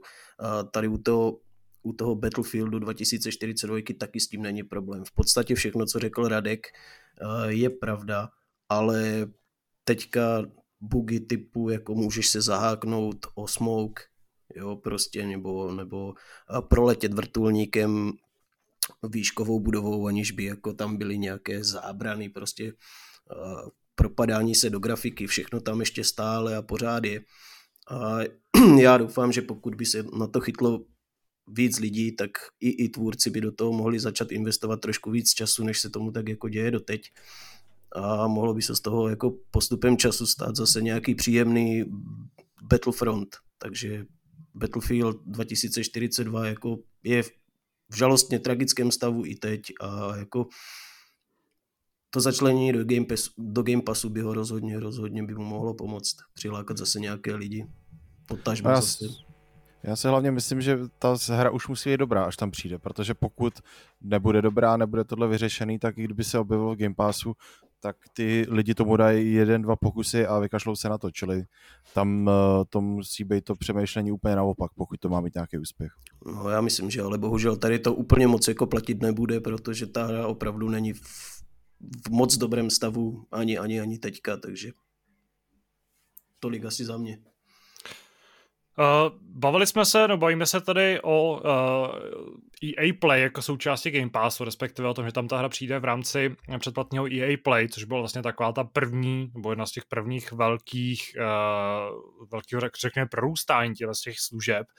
Ale poslední spekulace, které mě přijdou velmi zajímavý a velmi atraktivní, hovoří o tom, že by se tahle rodina, řekněme, existujících předplatných mohla rozšířit o další velmi důležitý. A to je služba Ubisoft Plus. Eh, zase asi první otázka bude jenom velmi stručná, nebudu po vás zatím chtít žádný jako rozvádění, ale jestli jste si předpláceli nebo jste aspoň zkoušeli službu Ubisoft Plus, třeba může začít Radku. Ale já jsem si Ubisoft Plus nepředplácel a to z jednoho důvodu, důvodu a to je, protože je docela drahý, že jo. Uh, na rozdíl... Proto jsem, říkám, jenom chci ano nebo ne, protože jo, takhle, dobře, se do, chci dostat v té diskuzi k tomuhle tomu přesně. Tak ne. Uh, Miro? Já taky ne, protože na Xboxu není a počítač uh, nepoužívám tak moc. Uh-huh. A Martine, Ubisoft Já Plus, taky ty? ne, taky ne, taky ne. Uh, já jsem si ho nepředplácel, nicméně jsem vyzkoušel měsíční uh, nějaký to jako bezplatný přístup, takže jsem ho aspoň jako vyzkoušel. A uh, asi začneme rovnou tou, jako vlastně tím obsahem toho sdělení nebo té spekulace, té zprávy, uh, což asi Radek je možná ještě spravenější, ale na vlastně oficiálním, uh, na oficiálním Ubisoftím účtu v Nizozemsku, na tuším je to Instagram, Uh, padla, padl dotaz na to, jestli se tohle předplatný stane součástí Game Passu a ten oficiální účet odpověděl brzy. A tahle odpověď pak zmizela a místo toho se tam objevila taková ta jako mlžící odpověď typu nemáme vám co říct, neptejte se nás, nic nevíme. A nikdo teda neví samozřejmě, do jaký míry to byla nějaká chyba, do jaký míry se třeba dělal ten správce už tu legraci, nebo naopak uh, propálil něco, co ještě jako není oficiální, ale už se to blíží. A na tohle to asi budeme hledat, tím můžeme samozřejmě jenom laborovat, diskutovat, nevíme to jistě. Uh, můžeme v souvislosti si zmínit třeba to, že už dále se spekuluje o tom, že samotný Ubisoft by mohl být dalším cílem nějaký akvizice, i když tam se od Microsoftu a o Game Passu nebo o Xboxu nemluví úplně v první řadě, protože tam už by se začalo možná jako začal by nějaký souboj s antimonopolníma úřadama, ale mluví se tam spíš o nějakých holdingzích zahraničních a nějakých eh, firmách, které vlastně s hrama nemáme úplně tak spojený. Uh, to bych možná teďka jako úplně řešil, spíš za, zamysleme nad tím, jak by to teda vypadalo v momentě, kde by se opravdu uh, předplatný Ubisoft Plus dostal do Game Passu.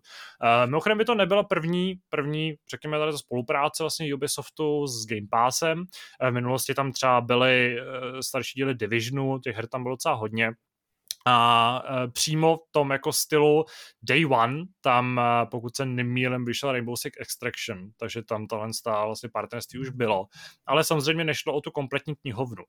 Za mě, Já, no, povídej. já jsem jenom chtěl eh, pro kontext, eh, každá ta firma nabízí různý typy před, předplatného, různý úrovně.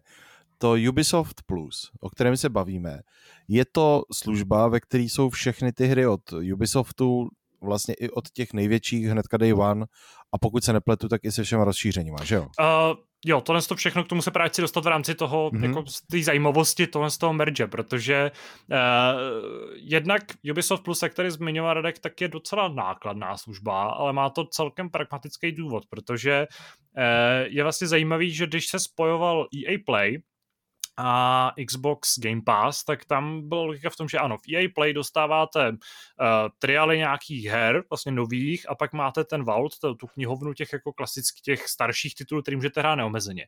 Ale jsou to ty základní edice. V rámci Game Passu taky máte základní edice a nějaký dodatky, DLCčka, rozšíření, datadisky si musíte už jako samozřejmě dokupovat těm hrám. Ale v případě Ubisoft Plus, tak tam je ta situace úplně opačná, protože ta služba je dražší oproti těm, oproti Game Passu nebo, nebo EA Play vlastně v rámci nějakého kontextu té nabídky.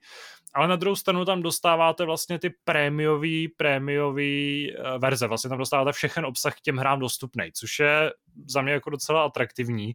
Na druhou stranu to úplně minimalizuje nějakou možnost další monetizace té služby, nebo těch, těch her v rámci tohohle z toho předplatného. A ještě hlavně porovnáváš podle mě různé věci, protože EA má právě ty dva plány. Jedno je to EA hmm. Play, ve kterém máš ten uh, trial na 10 hodin na ty nejnovější hry, plus ten Vault těch vybraných her starších, ale potom má ten vyšší, to se nespomenu, jak se jmenuje. No pozor, to, to platí ale jenom pro, jenom pro PC. A ano, je to, samozřejmě. Je to pro Origin, Origin Premium, myslím se jmenuje. Ano, to, ano, to. přesně. Ale já jenom, že ten Ubisoft Plus tím, že nebyl nikde, hmm. jinde než na tom počítači, tak právě vlastně teď, teď jsou oba ty, obě ty služby na stejné úrovni uh, v tom kontextu platform, že jak to Ubisoft Plus, tak ten Origin Premium jsou jenom na počítači, ale hmm. tohle jsou hlavně ty firmy, které teda firmy, tohle jsou hlavně ty služby, které se dají porovnávat a porovnávat i cenově. Když to porovnáváš s EA Play, tak to je jakoby nižší kategorie té služby a podle mě nejde porovnávat ta cena, jo, jakože... Jo, jasně, uh, no. Jo, jak, já, třeba, já bych byl třeba hrozně rád, já ještě do toho skočím, abych to uzavřel, kdyby, ten, eh, kdyby EA nabídlo nějakou možnost uh, toho Origin Premium, uh, buď v rámci Game Passu nebo samostatně na té konzoli, hmm. protože taky je to drahý, stojí to, hm, já nevím, kolik to bylo, tři tisíce ročně nebo něco takového, a, uh, ale vlastně máš všechny hry day one a v tu chvíli, jakmile si kupuješ aspoň dvě nebo tři hry ročně, jakoby na začátku FIFU, NHL, cokoliv, tak už se tě vyplatí. A přesně to doufám u toho Ubisoftu Plus, a to, kdyby to bylo v rámci Game Passu nějakého dražšího, nebo kdyby byl třeba ještě nějaký nový, nová úroveň toho Game Passu, cokoliv, tak uh, já bych byl hrozně rád. Ale jenom ať uh, nezapomínáme, že to EA má různé úrovně, zatímco ten Ubisoft je sám, respektive ten Ubisoft má jenom to plus, ale který hmm. je na úrovni toho vyššího EA, který není na konzolích. Já moc nerozumím tomu, proč teda, nebo do dneška nerozumím tomu, proč Origin Premium nemá i tu variantu na konzolích, který by se jmenoval EA Play Premium, zřejmě, aby v tom jako bylo trochu přehlednost, ale souhlasím s tebou v tom, že kde by uh, Game Pass jako takhle, kdyby v součástí Game Passu byl Ubisoft Plus a EA Play Premium, tak by to samozřejmě bylo jako fa- famózní nabídka, ale že v případě toho, kde by existovalo vlastně ještě, nebo v ten moment už, kde by se třeba tyhle všechny tři služby porostly do toho jednoho systému, tak by mi teda v ten moment dávalo smysl nabídnout teda Game Pass Premium, v rámci kterého by uh, třeba Microsoft nabízel své first party tituly v těch ultimátních edicích, takže byste prostě dostali kompletní kolekci, nebo tu Ultimate edici Forza Horizon, Halo a těch dalších her. A v rámci toho byste pak měli teda i ty vyšší, vyšší úrovně Ubisoft, nebo vyšší úrovně uh, eh, EA Playe, a třeba by jenom v rámci tohle z toho byl součástí ten Ubisoft Plus. Myslím, že by to bylo docela jako zajímavý, eh, zajímavý ne jako game changer, ale prostě rozšíření té sou, současné nabídky. Myslíte si, že je něco takového reálný? Nebo prostě Microsoft jako třeba by mířil pořád tím, tím směrem té jako jedné úrovně, uh, který se stále drží. No, má jako v konkurenci to prostě se to dělá jinak. Vezmeme si, že třeba PlayStation Plus který se teďka dočká velkého předělání, tak ten naopak, úplně naopak se prostě snaží jít směrem těch jako x úrovní, na kterých si můžeš přesně jako určit, kolik chceš za tu, za, za tu službu platit. A Pozor, si... Eh, Game Pass už ty úrovně má teď, eh, je tam základní Game Pass, ve kterém máš ty vlastní hry a v tom Ultimate, až v tom Ultimate je to EA Play a další věci, jako by jo, no, ten jasně. Game Pass pro počítače tak, ale te, už teď si dokážeš definovat vlastně stačí mi ty Xboxácké hry, nebo Xboxácký, ty vlastně to, co spadá jo, pod tam Game jako Pass, na úrovni, Play. no zase, ale to třeba Ubisoft Plus má taky, ten má taky dvě verze, eh, ve který máš jenom na PC a, jen, a máš PC i stády, nebo máš jenom stády, takže mě, mě jde spíš o to úrovňování jako z hlediska obsahu, který dostaneš těm hrám jako takovým. No, já nevím, jako, jako... Teď jsem, promiň, já ještě Trošku... teďka jsem nepo... Teď jsem se do toho trochu zamotal. Ano, už já jsem myslel, že... to tady až myslí. Eh. Tak, tak, tak. Já totiž to, co jsem původně chápal, je to, že se ptáš, přijde někdy víc úrovní Game Passu, protože teďka Game Pass Ultimate, teďka jako, jak kdybych ti citoval, jak jsem to chápal, uh, teďka Game Pass je buď máš Game Pass, anebo Game Pass Ultimate, kde máš jako výhodu, že to máš i na počítač a na mobily a to je všechno. A já tě jako na to reagoval tím, že v tom Ultimate tam nejde o to, že to máš i na počítač a na mobily, ale že v tom máš i to EA Play, který je navíc oproti tomu klasickému Game Passu, čili to rozúrovňování už je. Čili kdyby tam přišla třetí úroveň, tak eh, podle mě to není žádný problém nebo nepředstavitelný. Tak. Hmm. Jo, jasně, dobře, no tam spíš bych v ten moment třeba si dokázal představit, že by to EA Play šlo do, to, do té základní úrovně Game Passu a v té vyšší by bylo to jako prémiový EA Play, kdyby teda přišlo i na konzole. Ale jasně. no, jasně, já prostě No, chápu, chápu. Já prostě pořád jako teďka přemýšlím na úrovni toho, že máš hru a máš jakoby ultimátní edici té hry a tohle to vlastně na konzolích v rámci žádného předplatného nedostaneš. Ale no, Mm. No, Možná jsme se do toho trošku zamotali. Radku, já třeba, Radku já třeba jako fart, furt nechápu, proč, eh, proč jako Ubisoft nešel na konzole. Eh, zároveň jako nechápu, proč Ubisoft stále jako má jenom tu jednu úroveň. Za mě je to jako obrovská škoda, protože asi jako nejsem ochotný platit eh, tak vysokou částku jenom za to, že prostě ty hry budou mít lepší úroveň. Klidně, klidně si, že ho zaplatím Ubisoft na nějakou dobu, abych si jako zahrál ty hry stejně jako u EA. Dřív jsme prostě dělali, když ještě Battlefield 1 nebyl ve slevě, ale už byl v tom základním předplatím, že jsme si prostě zaplatili EA Play na měsíc, zahráli jsme si Battlefield jedničku nebo pětku a šli jsme dál. Jo? A uh, myslím si, že to, tomu Ubisoftu tohle to chybí a zároveň jako si myslím, že on jako nemá problém s tím rozšířením, protože třeba zrovna Ubisoft Plus je strašně zajímavý v tom, že on se cpe úplně všude, kam to jde. Jo, jako když se podíváme na na eh, stády, na Amazon Luna, tak eh, vždycky první, první věc, která tam byla v nějaký, jako v rámci přímé spolupráce, tak vždycky byl Ubisoft, který tam nadspal svůj kanál, nebo eh, svoje předplatný a k tomu teda přidal ty svoje hry. Na Amazonu je z toho samostatný kanál, že jo, na stády z toho byly, tam, tam mám pocit, že si buď předplatí Ubisoft Plus, nebo tam nějak jako, taky byla pro spolupráce přímo s Ubisoftem. A je pro mě teda furt záhadou, proč nejsou na těch, na těch konzolích. Uh, hmm. Myslím si, já bych... že... Jo, promiň. Já si myslím, že uh, právě s tím, já souhlasím jako s Mírou s tím, že bych jako rozděloval úrovně Game Passu na to základní, teda jenom pro počítač nebo jenom pro Xbox. Pak, hmm. pak Ultimate, který je vlastně jako na všechny platformy i s EA Play. A umím si naprosto či, jako Eh, bez problémů představit to, že by tady byla teda třetí úroveň, která by přesně dodávala jako uh, ultimátní edice vlastních her Xboxu, ultimátní edice EA Play a ultimátní edice, nebo jako základní verzi Ubisoftu, ale myslím si, že prostě Ubisoft by měl a snad jim jako přinese prostě nějakou lehčí, nějakou light verzi Ubisoft Plus, uh, která by vlastně zapadla do toho základního před, nebo ne, do toho ultimate předplatního Xbox Game Pass, hmm. který by ale podle mě muselo na úkor toho jako zvýšit cenu. Prostě myslím si, že že, že už by to jako neuplatilo všech, všechen ten obsah uh, z tady toho nějakého jednoho, nějaký té jedné ceny. Myslím si, že je to, je to trošku už trošku moc na, na, na ten obsah, který by tam, uh, který by tam měl být. Hmm. Já teďka ještě bych zareagoval na to, co jsi říkal před chvílí a to, proč Ubisoft Plus anebo ta nejvyšší verze EA eh, Play nebo Origin Premium vlastně není těch konzolích a tam jsou podle mě jako dvě varianty, které na to odpovídají.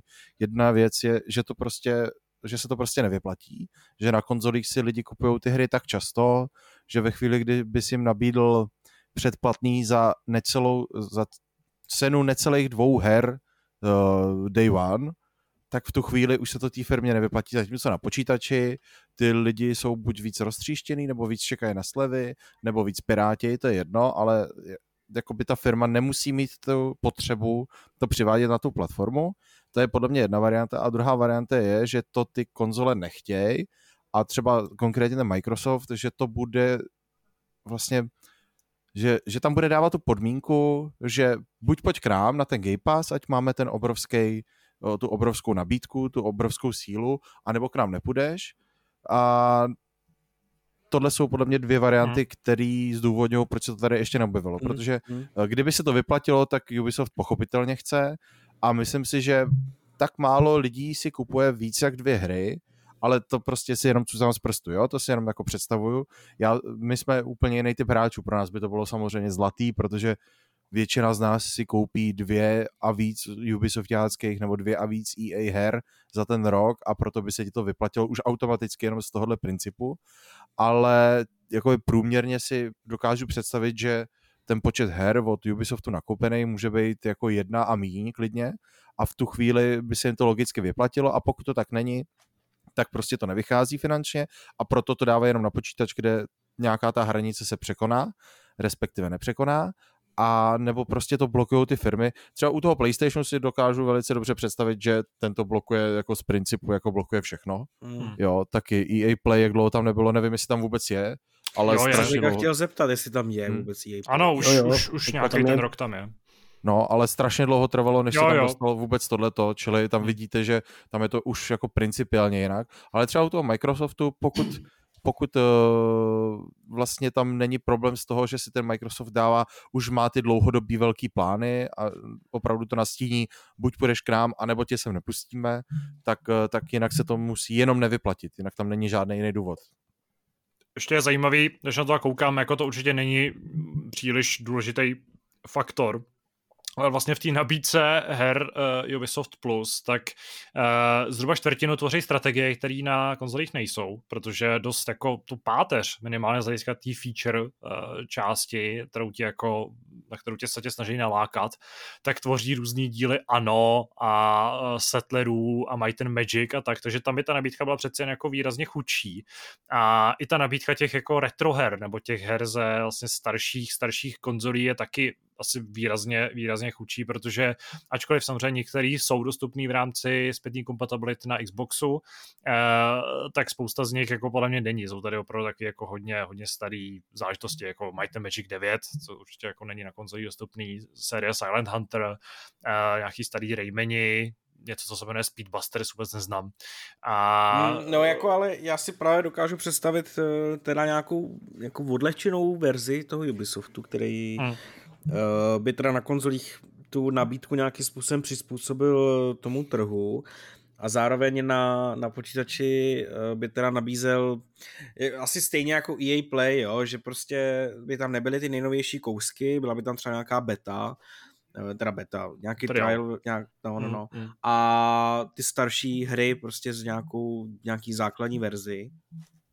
A že jo, my jsme, my jsme mluvili, teda když, když vycházel Rainbow Six Extraction, tak vycházela právě novinka, uh, spekulace o tom, že právě tohle je ta vlaštovka, která zkusí, jakým způsobem se ten zájem o tu hru změn, změní, že ty poměry jako zakoupených kopií vůči tomu, kolik nových hráčů Ubisoft nabere, jo, že na úkor toho, že to teda umístí do té služby. Nevím, jak to dopadlo, nikdo neví, jak to dopadlo, samozřejmě ty výsledky jako nebyly zveřejněný, ale hmm. jako mohla to být opravdu ta jedna vlaštovka, která do budoucna možná jako nastartuje tu spolupráci, protože věřím, že jestli třeba na základě Rainbow Six Extraction se nějakým způsobem začali domlouvat, tak ta, to, ta spolupráce, to partnerství bude teda strašně dlouho, než oni si to dohodnou, že jo.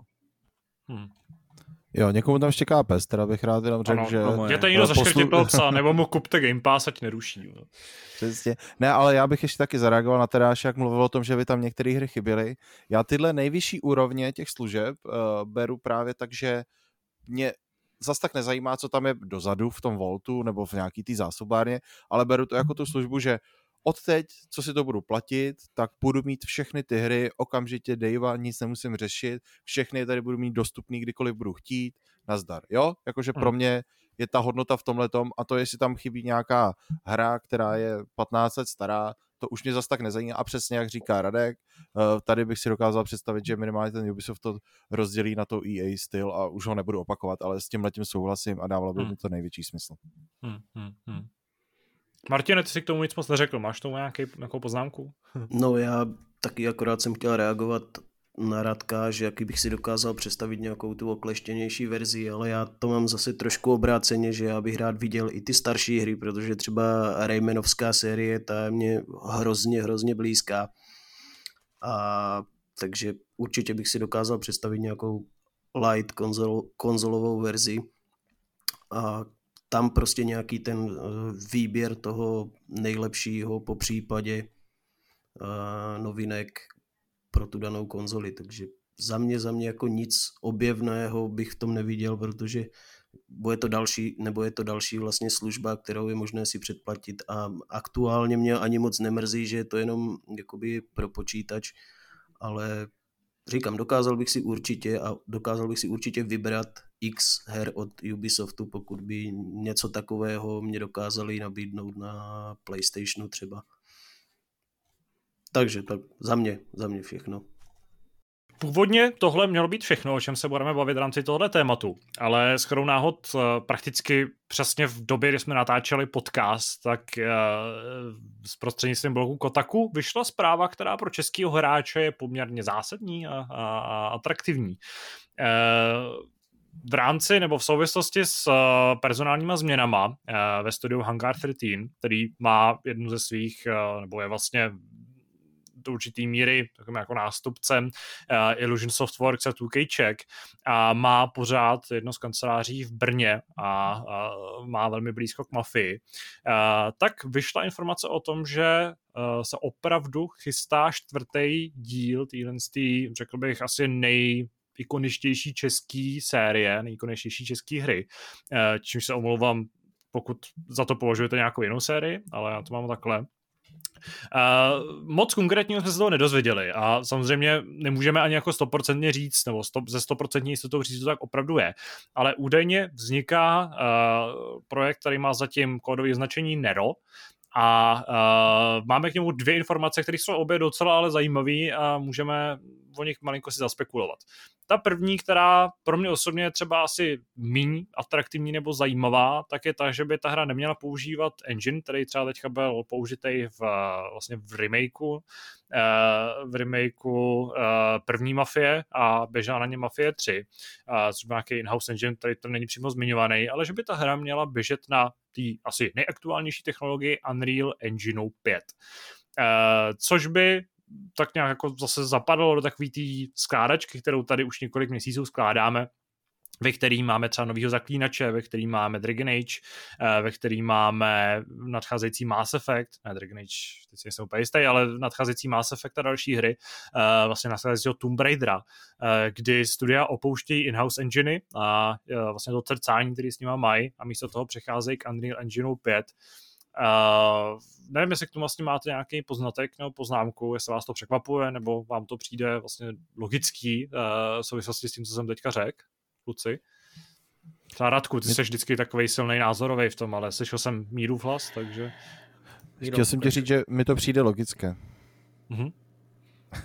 ne, já, se, já si o toho slibuju hlavně to pro hráče, že ve chvíli, kdy se bude pracovat s tím nástrojem, tak uh, ty hry budou vycházet uh, mnohem odlaněnější, než když si ty vývojáři budou tvořit něco na koleni, ale nevím, do jaký míry to může být pravda, jenom z toho pozice laického, toho hráčského, tak uh, bych tohle od toho očekával a doufal hlavně.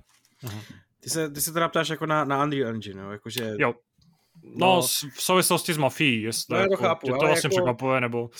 v souvislosti s mafií, já, uh, ani, ani se žádným vlastně jiným projektem mě to prostě nepřekvapuje. Já jsem, jak jsem psal ten článek, uh, kdy jsem právě informoval o tom, proč k tomu dochází a jaký studia, uh, tak se ukazuje, že prostě to, co jsem napsal, je pravda. Že ty enginy, upravovat ty enginy je prostě strašně náročný. Mafie 3 sice vypadala dobře, ale měla prostě, měla jako problémy s optimalizací, byl nějaký problém tam prostě s tou technologií jako byly. A vlastně dále ještě ten engine prostě upravovat, dále na něm pracovat. Eh, v době, kdy 2K eh, minimálně Hangar 13 na tom není úplně dobře. Slyšeli jsme různý problémy, slyšeli jsme o tom, že tady ten projekt, nebo já jsem aspoň četl spekulaci, tady ten projekt jako měl být zrušený, pak vlastně nebyl a jako prostě různě se tam vlastně s tím bojovalo, tak eh, ten přechod na Unreal Engine je prostě logický z toho důvodu, že ty veškerý zdroje, který v tom studiu máš, soustředíš čistě na tu hru. Soustředíš se čistě na to, aby v tomto případě další mafie prostě dopadla dobře, minimálně, aby ty si to, pro to udělal všechno a aby si ty zdroje neroztřišťoval. Takže pro mě to vlastně jako žádný překvapení hmm. není, ale uh, vlastně tím, jak strašně moc studií na to přechází na ten Unreal Engine 5, tak se podle mě jako, nebo by si hráči mě začali uvědomovat, že vlastně to není o tom, že se automaticky že tím jako nějakým způsobem ukazuje kvalita nebo něco takového, to jako vůbec. Uh, bugy tam budou stejně, jo. Uh, jediný co, takže prostě třeba tam nebudou problémy s optimalizací tak velký, ale vlastně ty problémy, které tady byly dřív, tady budou furt, protože prostě furt je to jako jenom nástroj a ty vývojáři s tím musí pracovat, takže bugy tam budou furt. Optimalizace bude záležet na tom, jak moc oni budou stavět na tom Unreal Engine 5. Takže, eh, takže jako takhle jenom. Jakože mě to vlastně jako moc nepřekvapuje. Je to, je to jako poměrně dobrá zpráva z toho, že si myslím, že ty vývojáři se budou moc soustředit čistě na tu hru a nebudou muset řešit zase práci jako eh, s enginem. Mm-hmm. Pokud tomu nemáte nikdo uh, co dodat, tak myslím, že se můžeme přesunout k té druhé a možná trochu atraktivnější nebo zajímavější zprávy, o který si můžeme vyloženě zaspekulovat a třeba zamyslet nad tím, jak by to mohlo vypadat. Uh, hovoří se to totiž o tom, že z příběhového hlediska půjde o prequel původní trilogie. Uh, já jsem si tady schválně teda narychlo přečet, co vlastně se spekulovalo o Mafii 4 dřív, protože už dřív uh, se o té hře mluvilo. Uh, vycházelo se tam hlavně z nějakých sběratelských kartiček, které odkazovaly na uh, buď to na vlastně Střední Ameriku, na, na Havanu, na Kubu, a nebo na uh, nějaký jako kasína a, a konání v Las Vegas. Uh, s tím, že dokonce na Redditu se objevily nějaký zaručeně pravdivý zprávy o tom, že by ta hra měla odehrávat eh, desítky let, eh, zhruba od 40. do 70. nebo i 80. let právě v nějaký jako variaci na Las Vegas, kde by se asi budovali kasína a tak dále.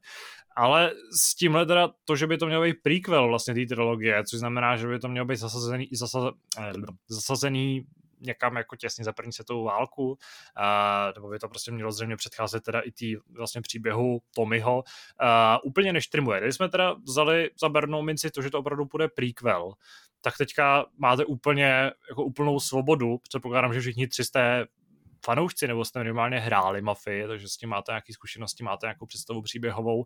Co by se vám líbilo, nebo co byste si představovali, že by ta hra jako mohla mapovat? Já mám asi, já mám jako svůj tip, ale možná bych někomu z vás vzal víte z plachet, takže klidně nechám uh, jako, uh, fabulovat vás. A třeba Martina, který je takový zatím nejméně tady průrazný z nás čtyř. To je v pohodě, já klidně méně průrazný zůstanu, ale nicméně tady k té mafii já přestože by to měl být prequel, tak já bych klidně, klidně si vzal na paškal nějak to, nějakou z těch vedlejších rolí, které třeba Polího, jo, a zkusit no, projít si nějaký příběh konkrétně tady toho Polího do událostí, které se potom staly v první mafii. Klidně, klidně bych si střihl eh, hrozně rád něco takového. Klidně by to mohlo být ještě trošku víc jakoby mafiánštější, ještě víc by se tam mohlo střílet, mohlo by tam být víc, víc takových těch městských, městských jakoby uh, lokací. A když teďka vidím i ještě v návaznosti na ten Unreal Engine 5, jak dokáže vy, vypadat ukázka pro nový Matrix, tak uh, vůbec mě to ne, nepřekvapuje, že tvůrci přecházejí tady na tu technologii, ale jak, jak říká Radek, taky určitě se nevyhnem bugům, ale když se vrátím k tomu prequelu, tak já klidně bych to viděl prostě na příběh některé z postav, které už známe, ale známe je třeba z příběhu toho prvního dílu. No a klidně, klidně bych si prožil nějaký ten jejich osobní příběh předtím, než se vlastně dostali do kontaktu s Tomím a vlastně s tím hlavním, hlavním příběhem, který tam teďka jako probíhá. Takže tady, tady toto já bych si prošel asi nejradši. Míro, já myslím, že já myslím, že nejvíce nabízí uh, minulost a příběh eh, Dona Salieriho a Morela, uh, jejich velké přátelství, takže já si dokážu představit, že ten prequel bude o tom, kdy ještě spolu byli kamarádi a spolu byli mafiáni a že by to končilo právě někde tam, kde velkou zradou, velkým nepřátelstvím se ukončí ten příběh a naváže se právě v té původní mafii. Čili tohle je podle mě to nej, nejloženější okýnko. Jako já, já jsem chtěl říct něco podobného, protože... Já taky, to, já jako proto jsem říkal, no, že určitě bych to někomu vzal ze zkusy. Protože v jedničce už prostě navážeš na příběh, nebo navážeš na příběh, dostaneš se do příběhu, kde už jako máš velký mafiánský organizace a myslím si, že prostě právě jejich vznik uh, by jako naprosto krásně, nebo na něj by pak krásně mohla navázat právě jako jednička, takže... Hmm ano. Uh, no, já si taky myslím, že to je přesně takhle. Mimochodem, tam podle mě by nějakou roli hrál Don Pepone, uh, který údajně byl jako velmi významnou osobností tehdy, uh, který by tam mohl figurovat jako důležitá postava v tom příběhu.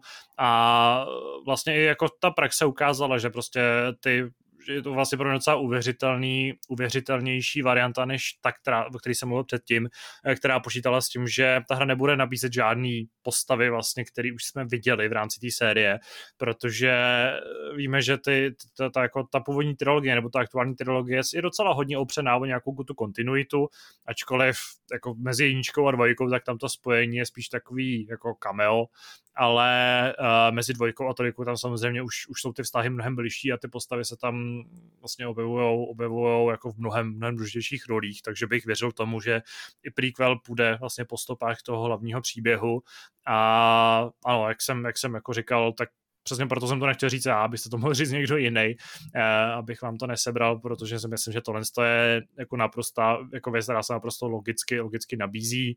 A je fakt, že když si teďka Martin připomněl to, jak vypadal, uh, to vypadalo to technický demo uh, Matrixu, tak si prostě dokážu představit, jak nádherně propracovaný, obrovský živoucí město by uh, další, další ma- ta mafie mohla přinést.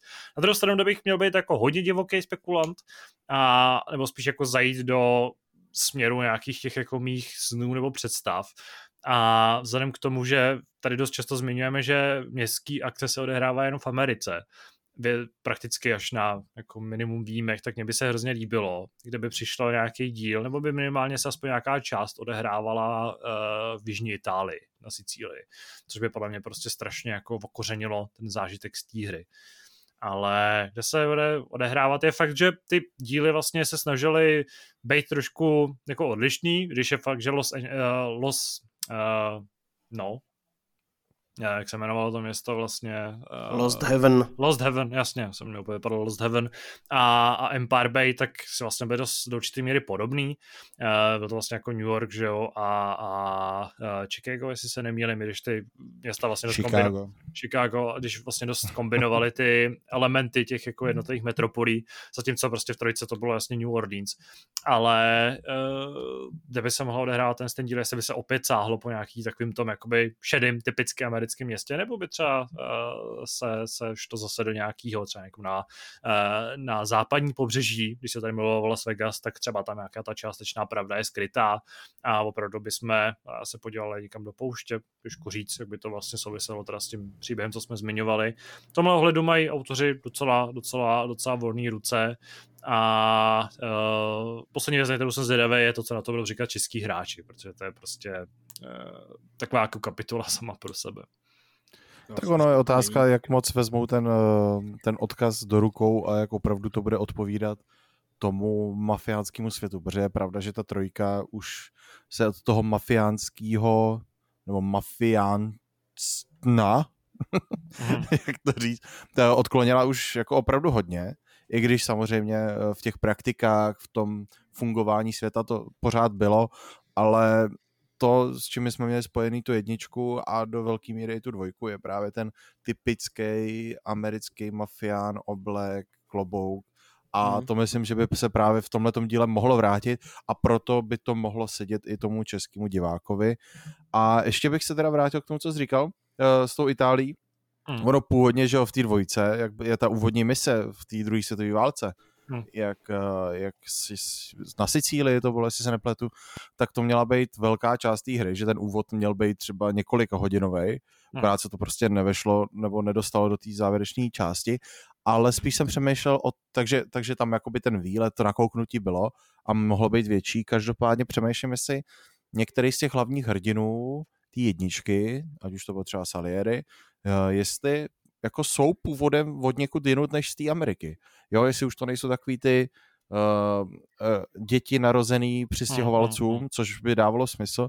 A kdyby se to mělo vracet ještě víc, ještě k jejím rodičům, tak uh, Bůh ví, jak by to vypadalo a už by tam bylo to propojení docela malý. Čili no, si to nedokážu představit úplně.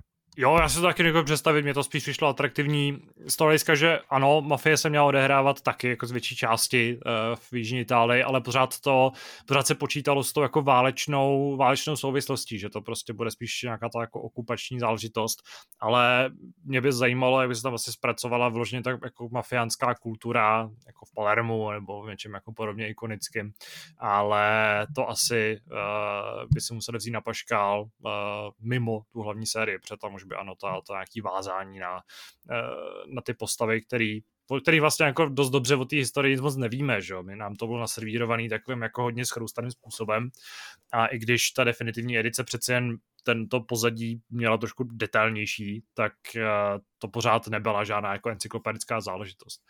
Ale to byl jenom takový můj tip. No a nebo to bude Crazy Taxi Mafia a budeme hrát za Tommyho při jeho předchozích 6 let. No, máte ještě nějakou, pozn- nějakou poznámku, která by tady měla zaznít? Asi ne. Za mě ne. Kluci se odmlčeli, v tom případě přicházejí o možnost ještě nějak reagovat a my se můžeme eh, pěkně po mafiánsku se zabetonovanýma nohama eh, přesunout k vyhlášení soutěže.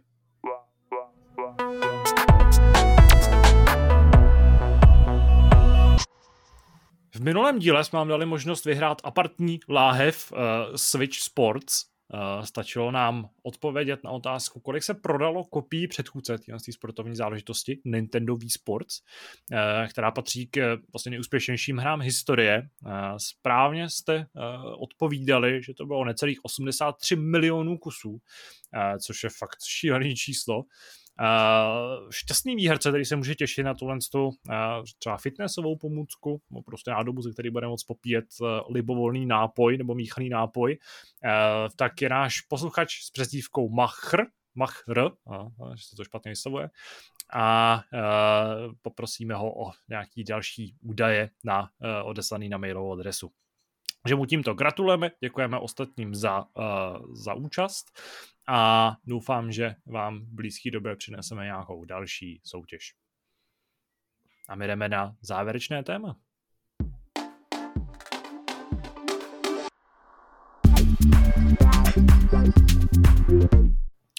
Došli jsme až na konec Hápuru s pořadovým číslem 845, ale než se rozloučíme, tak nám samozřejmě uh, chybí závěrečné téma, ve kterém se pobavíme o nejlepších uh, nebo nejhorších zážitcích z posledních dnů a týdnů. Uh, tentokrát vás nechám přemýšlet trochu dále, mám tady připravený svůj zážitek, tady pochází ze včerejška, respektive ze včerejška v době natáčení, což je středa, kdy jsem navštívil biograf nebudu tomu tak říkat, no, že byl jsem v kině, uh, na předpremiéře nejnovější Marvelovky, na Doctor Strange je v mnoho vesmíru šílenství, jak se tento film krásně lokalizovaně nazývá.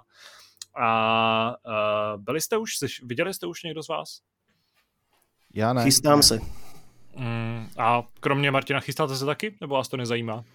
Já ne. Jako já jsem to psal na Discord, mě zrovna, zrovna tenhle ten trailer, jako, nebo obecně ty, ty videa lákání, mě prostě jako odrazují od toho Strange. Jo, já, ten Strange měl nějakou, že jo, jako ty si říkal sám, že to je jako trošku horor, nebo teda předtím, než tam šel, mm-hmm. takže to je trošku horor, ale uh, já, já se prostě obávám strašně moc toho, že, že oni to jako špatně prostě zpracujou a že že, že to nebude prostě dobrý. Jo? Mě, na mě fakt jako celý ten film zatím působí tak strašně zvláštně a takovým jako humorovým jako způsobem, ale až víc než normálně Marvel je. Nevím, zatím to na mě působí jako zvláštně, ale no, uvidím, jako jestli to stihnu nějakým způsobem domluvit ještě před jako začátkem příštího týdne, kdy jak začnu se učit na státnice, tak jako OK, no jinak, jinak si myslím, že to asi pásnu. Mm-hmm. No, já se samozřejmě vyhnu jako jakýmkoliv, byť nejmenším spoilerům, nebo to aspoň pokusím, pokud vyloženě jako chcete třeba teďka jít a nechcete vědět, o tom vědět vůbec nic, tak možná si teďka skipněte o pár, o pár minutek uh, dopředu ale uh, to, co tady zmiňuješ, ten, ten hororový, hororová stylizace, tak toho jsem se trochu bál taky, respektive jsem na to byl spíš zvědavej. Uh, přišlo mi to hlavně jako hrozně jako neobvyklý, nebo jsem si prostě dost dobře nedokázal představit, jak by vy, jak vypadal horor v podání Marvelu, i když vlastně to jako není nic proti ničemu a protože se jako představit v rámci toho vydavatelství prakticky, nebo týhle vlastně toho jednoho domu prakticky jakýkoliv filmový žánr, včetně muzikálu, kde si co si. Ale jako ten výsledek je prostě Raimiovský, jo. Ono eh, dost často eh, v souvislosti s tím třeba i v diskuzích teďka na Redditu nebo na, na, na sociálních sítích padá srovnání s Evil Dead, což vlastně, vlastně jeho jako průlomový film. Kromě toho, že v, v tomhle tom snímku hraje i Bruce Campbell, a má tam takovou jako úplně stupidní roli, můžu možná naznačit. A mám pocit, že tam je právě jenom proto, že to je teda jako odkaz na, na tu starší Raimeho tvorbu. Tak je jako hrozně hezký, že vlastně do toho ten režisér opravdu jako dal ten svůj výtvarný styl a ten svůj, ten, ten svůj své ráz ještě jako mnohem víc než kdykoliv předtím, podle mě to jako v jakýmkoliv jiným uh, eh, MCU filmu bylo. Uh, nutno říct, že jako to označení horor je podle mě takový jako hodně, hodně uh, řekněme, ne přísný, ale prostě ano, ten film má nějaký hororový prvky, je fakt, že třeba jako hlavní záporná postava umí v nějakých momentech jako vyděsit tím, jak se mění, jak jako působí. Ty motivy jsou takový trochu drsnější, v tom filmu se dějou trochu drsnější věci, než je obvyklý. Na druhou stranu takový ten jako body horror nebo nějaký ty jako krvavější záležitosti, tak eh, jsou vlastně off-screen, nebo jsou tam takové jako drsnější momenty, řekněme, ale vždycky je to vyřešený tak, aby to vlastně jako ten film pořád mohl mít vlastně 13 plus uh, hodnocení a vlastně nějaký nechutný prvek je tam jenom jeden. A já jsem to psal vlastně že z hlediska, z hlediska čistě filmového mi to přijde jako naprostý nářez. Ten film je prostě extrémně kreativní, vlastně takový ty hrátky s prostorem. To, co jste mohli vidět v No Way Home, v posledním Spider-Manovi, když prostě bojoval se Strangem, Tom Holland nebo Spider-Man, nebo to, co jste mohli vidět třeba v prvním, prvním Strangeovi, tak víte, když prostě se ohybá ten prostor, dějou se tam šený věci, tak to tady je prostě jako ještě akcentovaný mnohem víc, je tam prostě ten prostor obrovský, autoři opravdu dostali totálně volnou ruku v tom, jak to udělat co nejvíc šílený. Takže v tomhle ohledu si opravdu přijete na svý.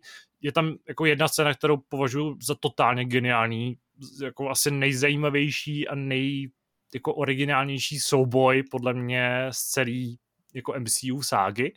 Uh, zase nechci, nebudu konkrétní, jenom napovím, že se týká not nebo muziky. A uh, pokud jste viděli, tak určitě víte, o co, o co se jedná. A na druhou stranu mě malinko třeba zklamalo to, a tady opravdu budu hodně opatrný, ale že vlastně autoři ještě trošku víc nešlápli na plyn uh, z hlediska těch jako multiverse a toho prorůstání těch jako postav různých do toho, do těch filmů, třeba z nějakých jiných sérií nebo z jiných sérií v rámci Marvelu. Uh, protože po No Way Home Spider-Manovi se byl hodně namlsaný, tam samozřejmě kdo viděl, tak ví, jak, jak velká party to prostě byla na té obrazovce a náznaky mluvili o všem možným, spekulace, ale ve výsledku jsem byl vlastně trochu zklamaný tím, co těch, těch, tím, jako těma překvapeníma, co na nás autoři překvapili. A to je za mě možná trochu škoda, možná je to spíš dílem nějakého jako přílišného hypování, tím, že jsem se nechal jako až moc, moc nějakým způsobem na to, na to nažhavit.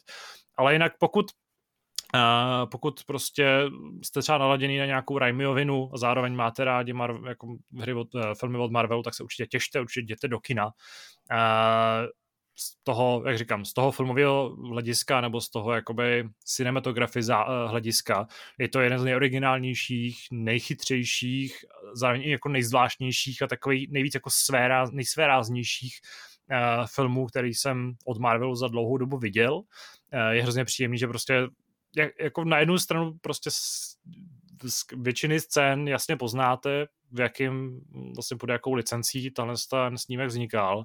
A na druhou stranu jsou tam prostě věci, které jste ještě neviděli v rámci série, v rámci toho vlastně superdinského žánru. A v tomhle tom ohledu si myslím, že se to na své straně opravdu poved a rozhodně, rozhodně jsem byl rád. Uh, jediné, co mě to vlastně trochu kazilo, tak to souvisí s tím zklamáním, nebo kazilo, je to taková trošku škoda, tak jsem uh, se těšil na takový ten jako stadionový zážitek z toho kina, protože pokud jste byli na Endgame, nebo pokud jste byli na právě třeba na No Way Home, a měli jste teda štěstí jako já, a byli jste na předpremiéře, kde to prostě prožívali ty diváci, tak uh, víte, že tam prostě docházelo k těm momentům, kdy se tleskalo, řvalo a to jsou věci, které se prostě v kině normálně nedějou, ale jako trošku to nadzvedá, pozvedává ten zážitek z toho z toho promítání.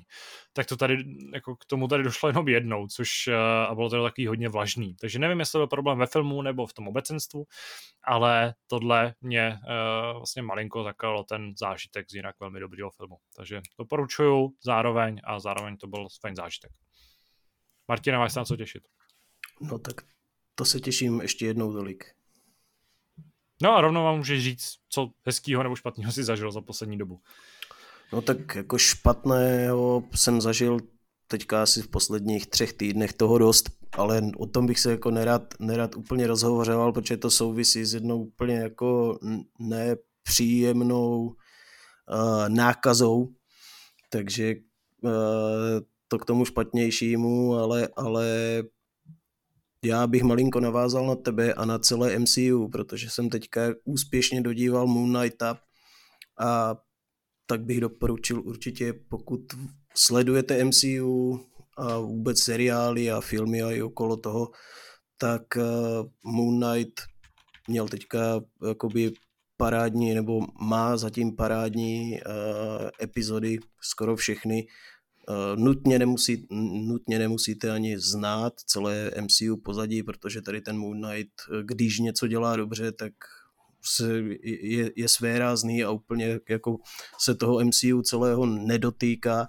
Nicméně jako je tam super hrdina, je tam hodně zajímavý příběh, perfektní casting a po dlouhé době jako je to jeden z těch kvalitnějších MCU seriálů, které za poslední dobu vznikly a rozhodně to stojí za pomrknutí a protože jsem teda tři týdny ležel na posteli, tak ještě jsem stačil zhlédnout všechny série Malého Sheldna, takže kdo neviděl, určitě mrkněte na Malého Sheldna.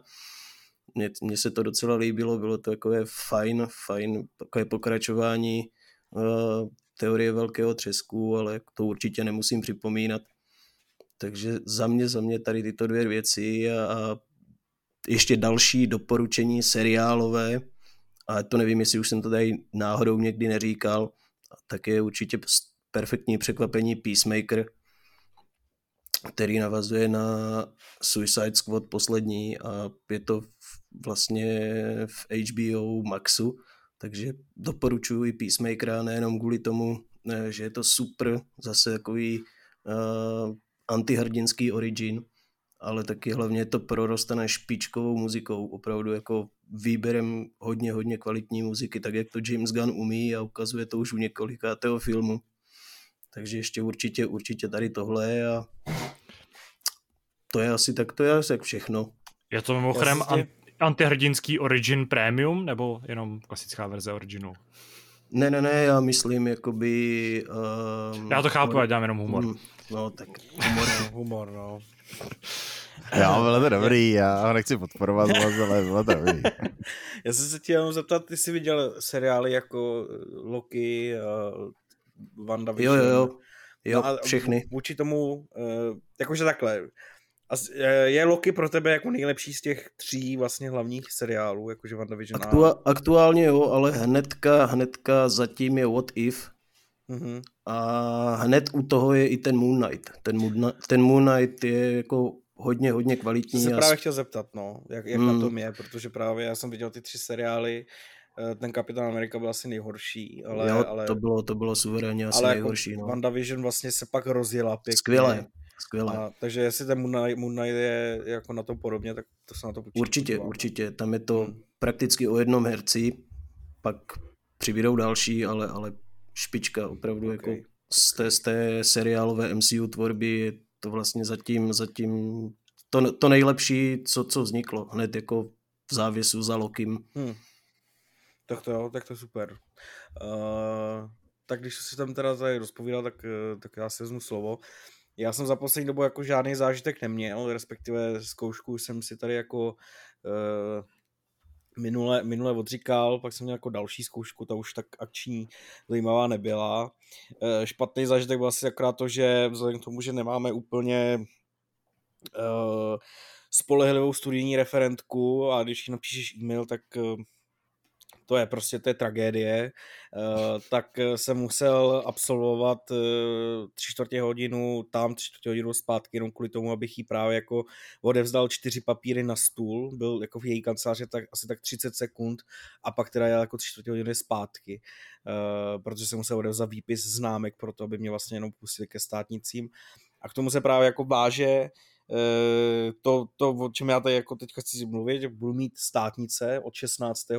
května mi začínají a to je jako můj zážitek eh, úplně nejhorší, který teďka jako mám a budu mít.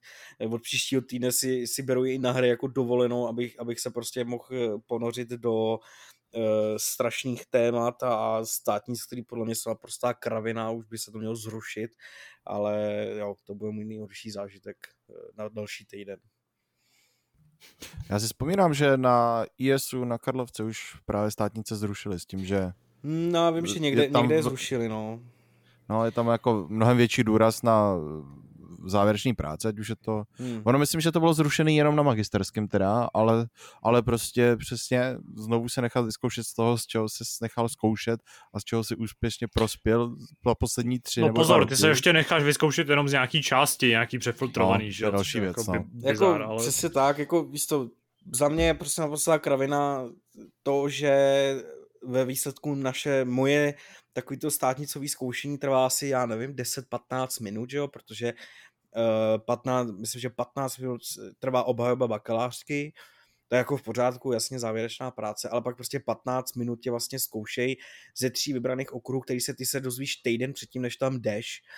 A, a je to prostě pár otázek a na základě toho, jakým odpovíš zrovna v ten den, zrovna ty otázky, které oni ti položí, tak tě vlastně hodnotí za ty uplynulý tři roky. Jo. To je prostě, No. no, ale nic s tím neuděláš. No. No tam záleží na tom, jak k tomu přistupují ty samotní kantoři, že jo? Protože ty k tomu můžou přistupovat naprosto jako logickým způsobem a taky samozřejmě k tomu můžou přistupovat velmi... No, eh, máš nějaký keci za to, že jsi tam ještě nedošel, vole. Co? No, Já bych ne, jenom teda, když už se o tom bavíme, jo, já teďka jsem o tom zrovna přemýšlel a říkám, takových vyhozených pět let, vole, protože kdybych těch pět let byl v nějaký práci a budoval tu kariéru, když vidím, jako, jak rychle ta kariéra může růst, Hmm. tak já teďka, kdybych se měl zpětně rozhodnout, bylo to super, jako naučil jsem se spoustu věcí, ba- mě to i bavilo, sp- spousta kamarádů, kontaktů jsem si vybudoval, který bych samozřejmě neměl, ale když si to vezmu jako uh, nějakou kvalifikaci nebo zlepšení vých, výchozí pozice pro nějaký uh, trh s prací nebo pracovní trh, tak musím říct, že kdybych to bral čistě z tohohle ohledu, tak do, na výšku už bych asi nešel. Teda. Musím říct, že jakože za celou dobu, co od té doby, co jsem vyšel, se mě nikdo nezeptal na to, jakou školu jsem udělal, abych jim ukazoval diplomy, abych jim jako dokazoval, že nikomu, všem už je to jedno. Pokud nejseš prostě č- samozřejmě člověk, který dělá práci, ve který je to kritický, jo, doktoři musí mít uh, svoji školu vystudovanou, Hmm. právníci, architekti, prostě tam, kde je to podmínka pro to, abys mohl dělat tu práci, kterou děláš, tak samozřejmě. Ale já jako ekonom, uh, mě to, říkám, mě to extrémně bavilo, já jsem si to užil, ale ve chvíli, kdybych se na to díval jako zlepšení té situace na pracovním trhu svojí, tak uh, už teďka vím, že bych uh, znovu do toho nešel. Nebo No bych dělal jako- třeba něco nedálko, nebo To tak. záleží, no, já eh, takhle jsem na tím taky jako přemýšlel předtím, než jsem tam šel, ale zároveň já jsem vlastně šel na, na informatiku a šel jsem z Gimplu, kdy jako s programováním jsem měl naprosto nulové zkušenosti. Uh, nemůžu říct, že bych ty zkušenosti měl teďka jako nějaký obrovitánský, ale jako prostě zabřednul jsem do toho programování, mám nějaký základy a já v tomhle tom jako třeba tu vejšku zatím, samozřejmě zatím jako hodnotím poměrně jako pozitivně. Jo, samozřejmě, když u toho vydržíš, tak to má nějaký smysl, ale musíš opravdu fungovat v tom oboru, který vystuduješ No a určitě, ještě no. je tam samozřejmě ten problém v tom, že často ta škola, ta škola tě učí jako dotahovat projekty, dodělávat, vlastně to, že doděláš ten titul, tak vlastně ukazuje těm lidem, že jsi ochotný obětovat hodně velkému projektu, který dotáhneš až do konce, ale vlastně z praktické stránky je tam strašně málo věcí, které si přineseš do, do toho finálního fungování. Buď jedeš moc pomalu, nebo moc mimo to, co by tě zajímalo, ale nechci to schazovat, jako samozřejmě já jenom, zrovna teď jsem to nedávno řešil, protože brácha taky dodělává uh, vejšku a přesně jsem se o tom kvůli tomu zamysl, jsem se nad tím zamyslel takhle zpětně, já nevím, kdy jsem vyšel ze školy čtyři roky, tři roky dozadu a musím říct, že kdybych si měl vybrat, tak už asi bych nešel znovu, pokud bych Hmm. nešel na něco odborného. To je smutný, sorry, ale dodělej to hlavně. ne, ale o, o, to jako absurdnější mi právě přijde to, že tě zkoušej z toho, z čeho už si prospěl, na mnohem jako přesnější a podrobnější, detailnější bázi, jo? že uh, ty předměty, ze kterých oni tě nakonec zkoušejí, tak samozřejmě zkoušej tam nějaký porozumění v kontextu, navázání těch jednotlivých předmětů, oborů navzájem, ale uh, nedivím se, že na mnoha školách o to opouštějí a hlavně v mnoha státech už se to prostě vůbec neděje. Ale o to větší pak je důležitost Neděje, no. kladená na tu práci, která prostě pak musí být opravdu odborná. Mm. Jako máš pravdu, že vlastně v mnoha státech už se to neděje. I tady prostě jsou nějaký vlaštovky, ale bohužel ten systém na tom stále jako, nějak, jako staví. Co se týče té tý odbornosti, já s něma prostě souhlasím, to jako záleží samozřejmě, Strašně... kam, kam jsi šel, co od toho očekáváš. Já třeba jako eh, teďka dodělám bakaláře, jdu na inženýra, to, že, jsem, to, že jsme teďka studovali prostě v rámci covidu, je, byla asi ta největší jako ten nej, největší problém a jako hmm. Já nechci říct, jak to, já nevím, jak to říct, jako podkupnutí těch všech příležitostí, protože já jsem třeba jako chtěl vyjet na Erasmus, uh, dát si nějaký prostě jako dodateční dobrovolný kurzy, kroužky, uh, certifikáty, co prostě ty školy jako nabízejí a dávají ti tu možnost. Ale prostě během jako covidu nebylo vůbec nic. A tak doufám, že prostě půjdu na toho inženýra, na to denní studium a aspoň, aspoň ten Erasmus jako nějakým způsobem využiju. Jo, jo, to, jako Erasmus to je jako skvělá věc. To samozřejmě... A jak budeš s Erasmu pracovat na hry, to mi světlí. No to je normálně, vole, jako teď. jsem, vole, to si ho velmi užiješ. 99% doma, vole. jo, jo. Jo a promiň, ty jsi to něco, něčím chtěl zakončit a už se nespomínám čím, nebo tady ano. až navazoval. Zde, uh, Míra ti právě teď rozbil jako kompletně to je nadšení z toho, že no, vlastně ne, to, to vůbec ne, on vlastně Jak říkal moje, to, ty, že... Ty jsi taky na, na střední, ty, teda ne. vysoký, jako. ne, ty, si vzpomínám, Ráďa začal mluvit o tom, že to, že už by zrušil ty státnice a na to jsem navazoval. Tak, jo. Ano s tím chodem můžu vlastně přehodit k dobru to, že jsem odevzdal bakalářskou práci a taky půjdu ke státicím, takže teďka to naše, naše, naše dynamický duo Raudenský a Pepř začíná mít nějaký jako formální taky vzdělání. No, to... Kluci, gratuluju, já, jsem jako, já jsem rád, že jsem, že jsem tak jako... to vám přeju, kluci. doufám, že vás, doufám, že vás pan šéf Liberský posune v eh, tabulkách odměn o, o, o tabulku vejš, nebo o řádek aspoň. Jo, no, určitě já mu navrhnu nějaký státní systém tabulkový na tohle, že jsem dodělal bakaláře, chci odměnu. Jo, přesně, že seš teďka... To nenavrhuji, protože bys taky mohl skončit, vole, o soli a chlebě, vole, nějakém. No o kámo, to si představ, ty zrovna. Jak, jak se, kdo jak se bohatý, jsme jak koupili zink. Kuci, chcete si o tom popovídat? Myslím, že těch akvizic, no, dobrý. Kuci, raději... a bude zink v rámci Game Passu? ano, ale jenom jeho prémiová verze. prémiová verze bez reklam. To ještě nevíte, že hry, teda, že Hápo taky budete moc brzo poslouchat jenom v rámci prémiového Game Passu, že Wow. Ano, pokud, a pokud v tom základním budete mít jenom, nevím, třeba jenom úvod. no, eh, Míro, je to na tobě, abys to uzavřel dneska. Tak já to uzavřu uh, dvěma věcma, které spadají pod uh, jedno slovo a tím jsou finále. Jedno už mám za sebou a jedno mám těsně před sebou. A to, který mám za sebou, je samozřejmě to hokejový finále.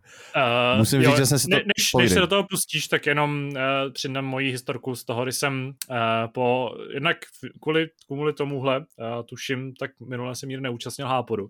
A já jsem mu pak v pátek ráno, bylo to ve čtvrtek večer, že jo? No, bylo to, ano, přesně před týdnem, jo, když tak, natáčíme. Přesně tak, tak jsem mu pak v pátek ráno, nebo ne ráno, někdy dopoledne, uh, psal takovou jako zprávu, žiješ? Na kterou se mi nedostalo odpovědi docela dlouho a už jsem z toho byl trochu nervózní. Ale jak můžete slyšet, tak uh, sice s rýmičkou, ale žije. Jo, ne, bylo to smutný, ale užil jsem si to jako extrémně. Já jenom jako čistě sportovně musím uznat, že ten třinec je prostě válec a je to nesmysl a doufám, že se to pomalu začne rozpadat, aby za, a ne, ani ne kvůli té Spartě samozřejmě pro, za sebe kvůli té Spartě, ale myslím jako celkově, aby nám tady nevznikl, nevznikl další hegemon, který bude deset let jak, jak v Setín tehda eh, dominovat, ale musím říct, že ten Třinec je fakt dobrý, má tam ten tým poskládaný tak dlouho a tak silný, že s tím svým v uvozovkách antihokejovým stylem, velice obraným, propracovaným, eh, je takřka nepřemožitelný. A i když Sparta měla spoustu šancí, spoustu takového toho optického tlaku a hrála hezčí hokej, lepší hokej chvílema, tak eh, když jsem se pak třeba díval zpětně na nějaký pokročilejší statistiky, tak bylo vidět, že ten Třinec prostě dominoval a držel to ve svých, ve svých rukách. Bohužel, a musím to takhle zpětně uznat, že to tak bylo. ale musím říct, že jsem se to extrémně užil po strašné sezóně ze začátku, kdy jsme udělali vlastně druhou nejdelší sérii pro her v historii vůbec Sparty za těch 100, kolik to je, to už bude teďka 120 let příští rok. A pak jsme se vyškrábali nahoru a dotáhli jsme to až do finále, tak uh, po těch zase šesti letech, tak doufám, že to nedopadne jak posledně, kdy po finále uh, jsme se nedostali kolik to bylo, čtyři roky, myslím, že, no, eh, čtyři roky jsme se nedostali do čtvrtfinále potom, no, vlastně jsme vypadávali, měli jsme sérii v předkolech, asi deset prohraných zápasů v řadě, nebo něco takového, takže to jsem si užil moc a doufám, že to přijde znova, ale i když koukám teďka, jak, jak zbrojí Pardubice a to Brno a u těch Pardubic, jako jak zbrojí tím nejlepším, co tady kdy za poslední deset let bylo vlastně o to, kdy posledně zbrojila takhle Sparta ke 110. výročí, tak se trochu bojím, aby se tam ta Sparta vůbec procpala. Každopádně teď to důležitější, protože jsem strašně rád, že jsem se odpočinul od toho hokeje. Musím říct, že ta sezóna byla dlouhá a za chvíli zase začíná. Uh, takže teď mě čeká velké finále Survivoru Československo. Za každou minutu se na Vojo.cz uh, spustí o den dřív v finále a já uvidím, jestli to teda Vládě nebo VV uhrajou do konce. Samozřejmě fandím Vláďovi pro všechny, kdo poslouchají a i když mě chvílema sere, tak prostě tý VV to nemůže přát vůbec nikdo. Ale jenom takový podotek, či jako dost pracovní, ale nechápu, kdo Survivoru eh, vlastně hře, soutěži, reality show, show televizní Eh, dělá sociální sítě, protože pokud, pokud eh, jsem se dobře doslechl, nebo pokud ty čísla nebyly zkreslující, tak eh, celkový náklady novy na tohle to byly třeba kolem 100 milionů korun, což je docela dost. A vlastně oni nemají žádný pořádný Instagramový účet, kde by nějak pravidelně postovali, řešili ty věci, reagují na díly o týden pozadu, prostě úplně, to přijde fascinující, že když vynaložíš takovýhle prachy do vlastně jednoho z nejdražších pořadů, co tady kdy byl, protože se koupila ta oficiální licence, i když ta turecko-řecká verze, ale pořád je to prostě Survivor. Že se k tomu neudělá to kořeníčko, to pozadíčko kolem a člověk, když prostě se jde podívat, když si třeba na Instagramu chcete otevřít, najít Survivor Československo, cokoliv, tak za prvý tam najdete 16 účtů, který se jmenují o písmenko jinak, protože si to prostě nepohlídali, neudělali ho jasně definovaný. A za druhý, ty aktuální příspěvky k tomu Survivoru vyskakují na oficiálním účtu Novy a ne na tom oficiálním účtu Survivoru, jo? což mi přijde úplně jako ze svého pohledu, když já se tím zabývám na denní bázi, tak kdyby mi takhle špatný pokrytí bych se nedovolil ani u našich projektů, když tam nám vyjde speciál k časopisu za nákladech prostě úplně setinových oproti tomu Survivoru. Tak to jenom taková drobnost na závěr. A každopádně tým Vláďa, jo? Tým Vláďa, kusí. Tým Vláďa.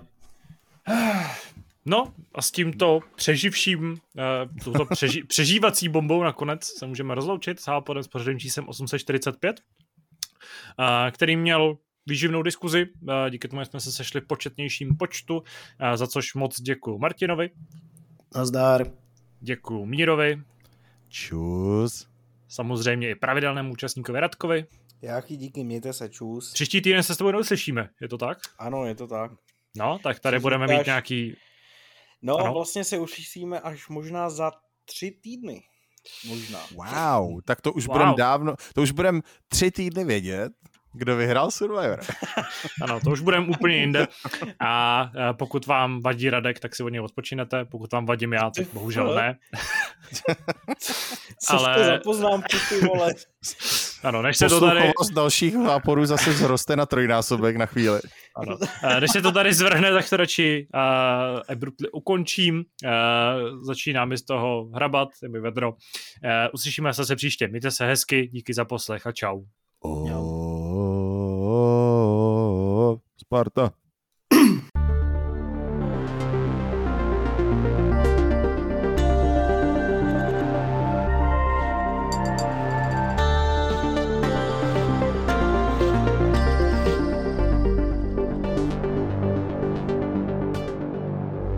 Partnerem redakce Hrej.cz je internetový obchod tsbohemia.cz.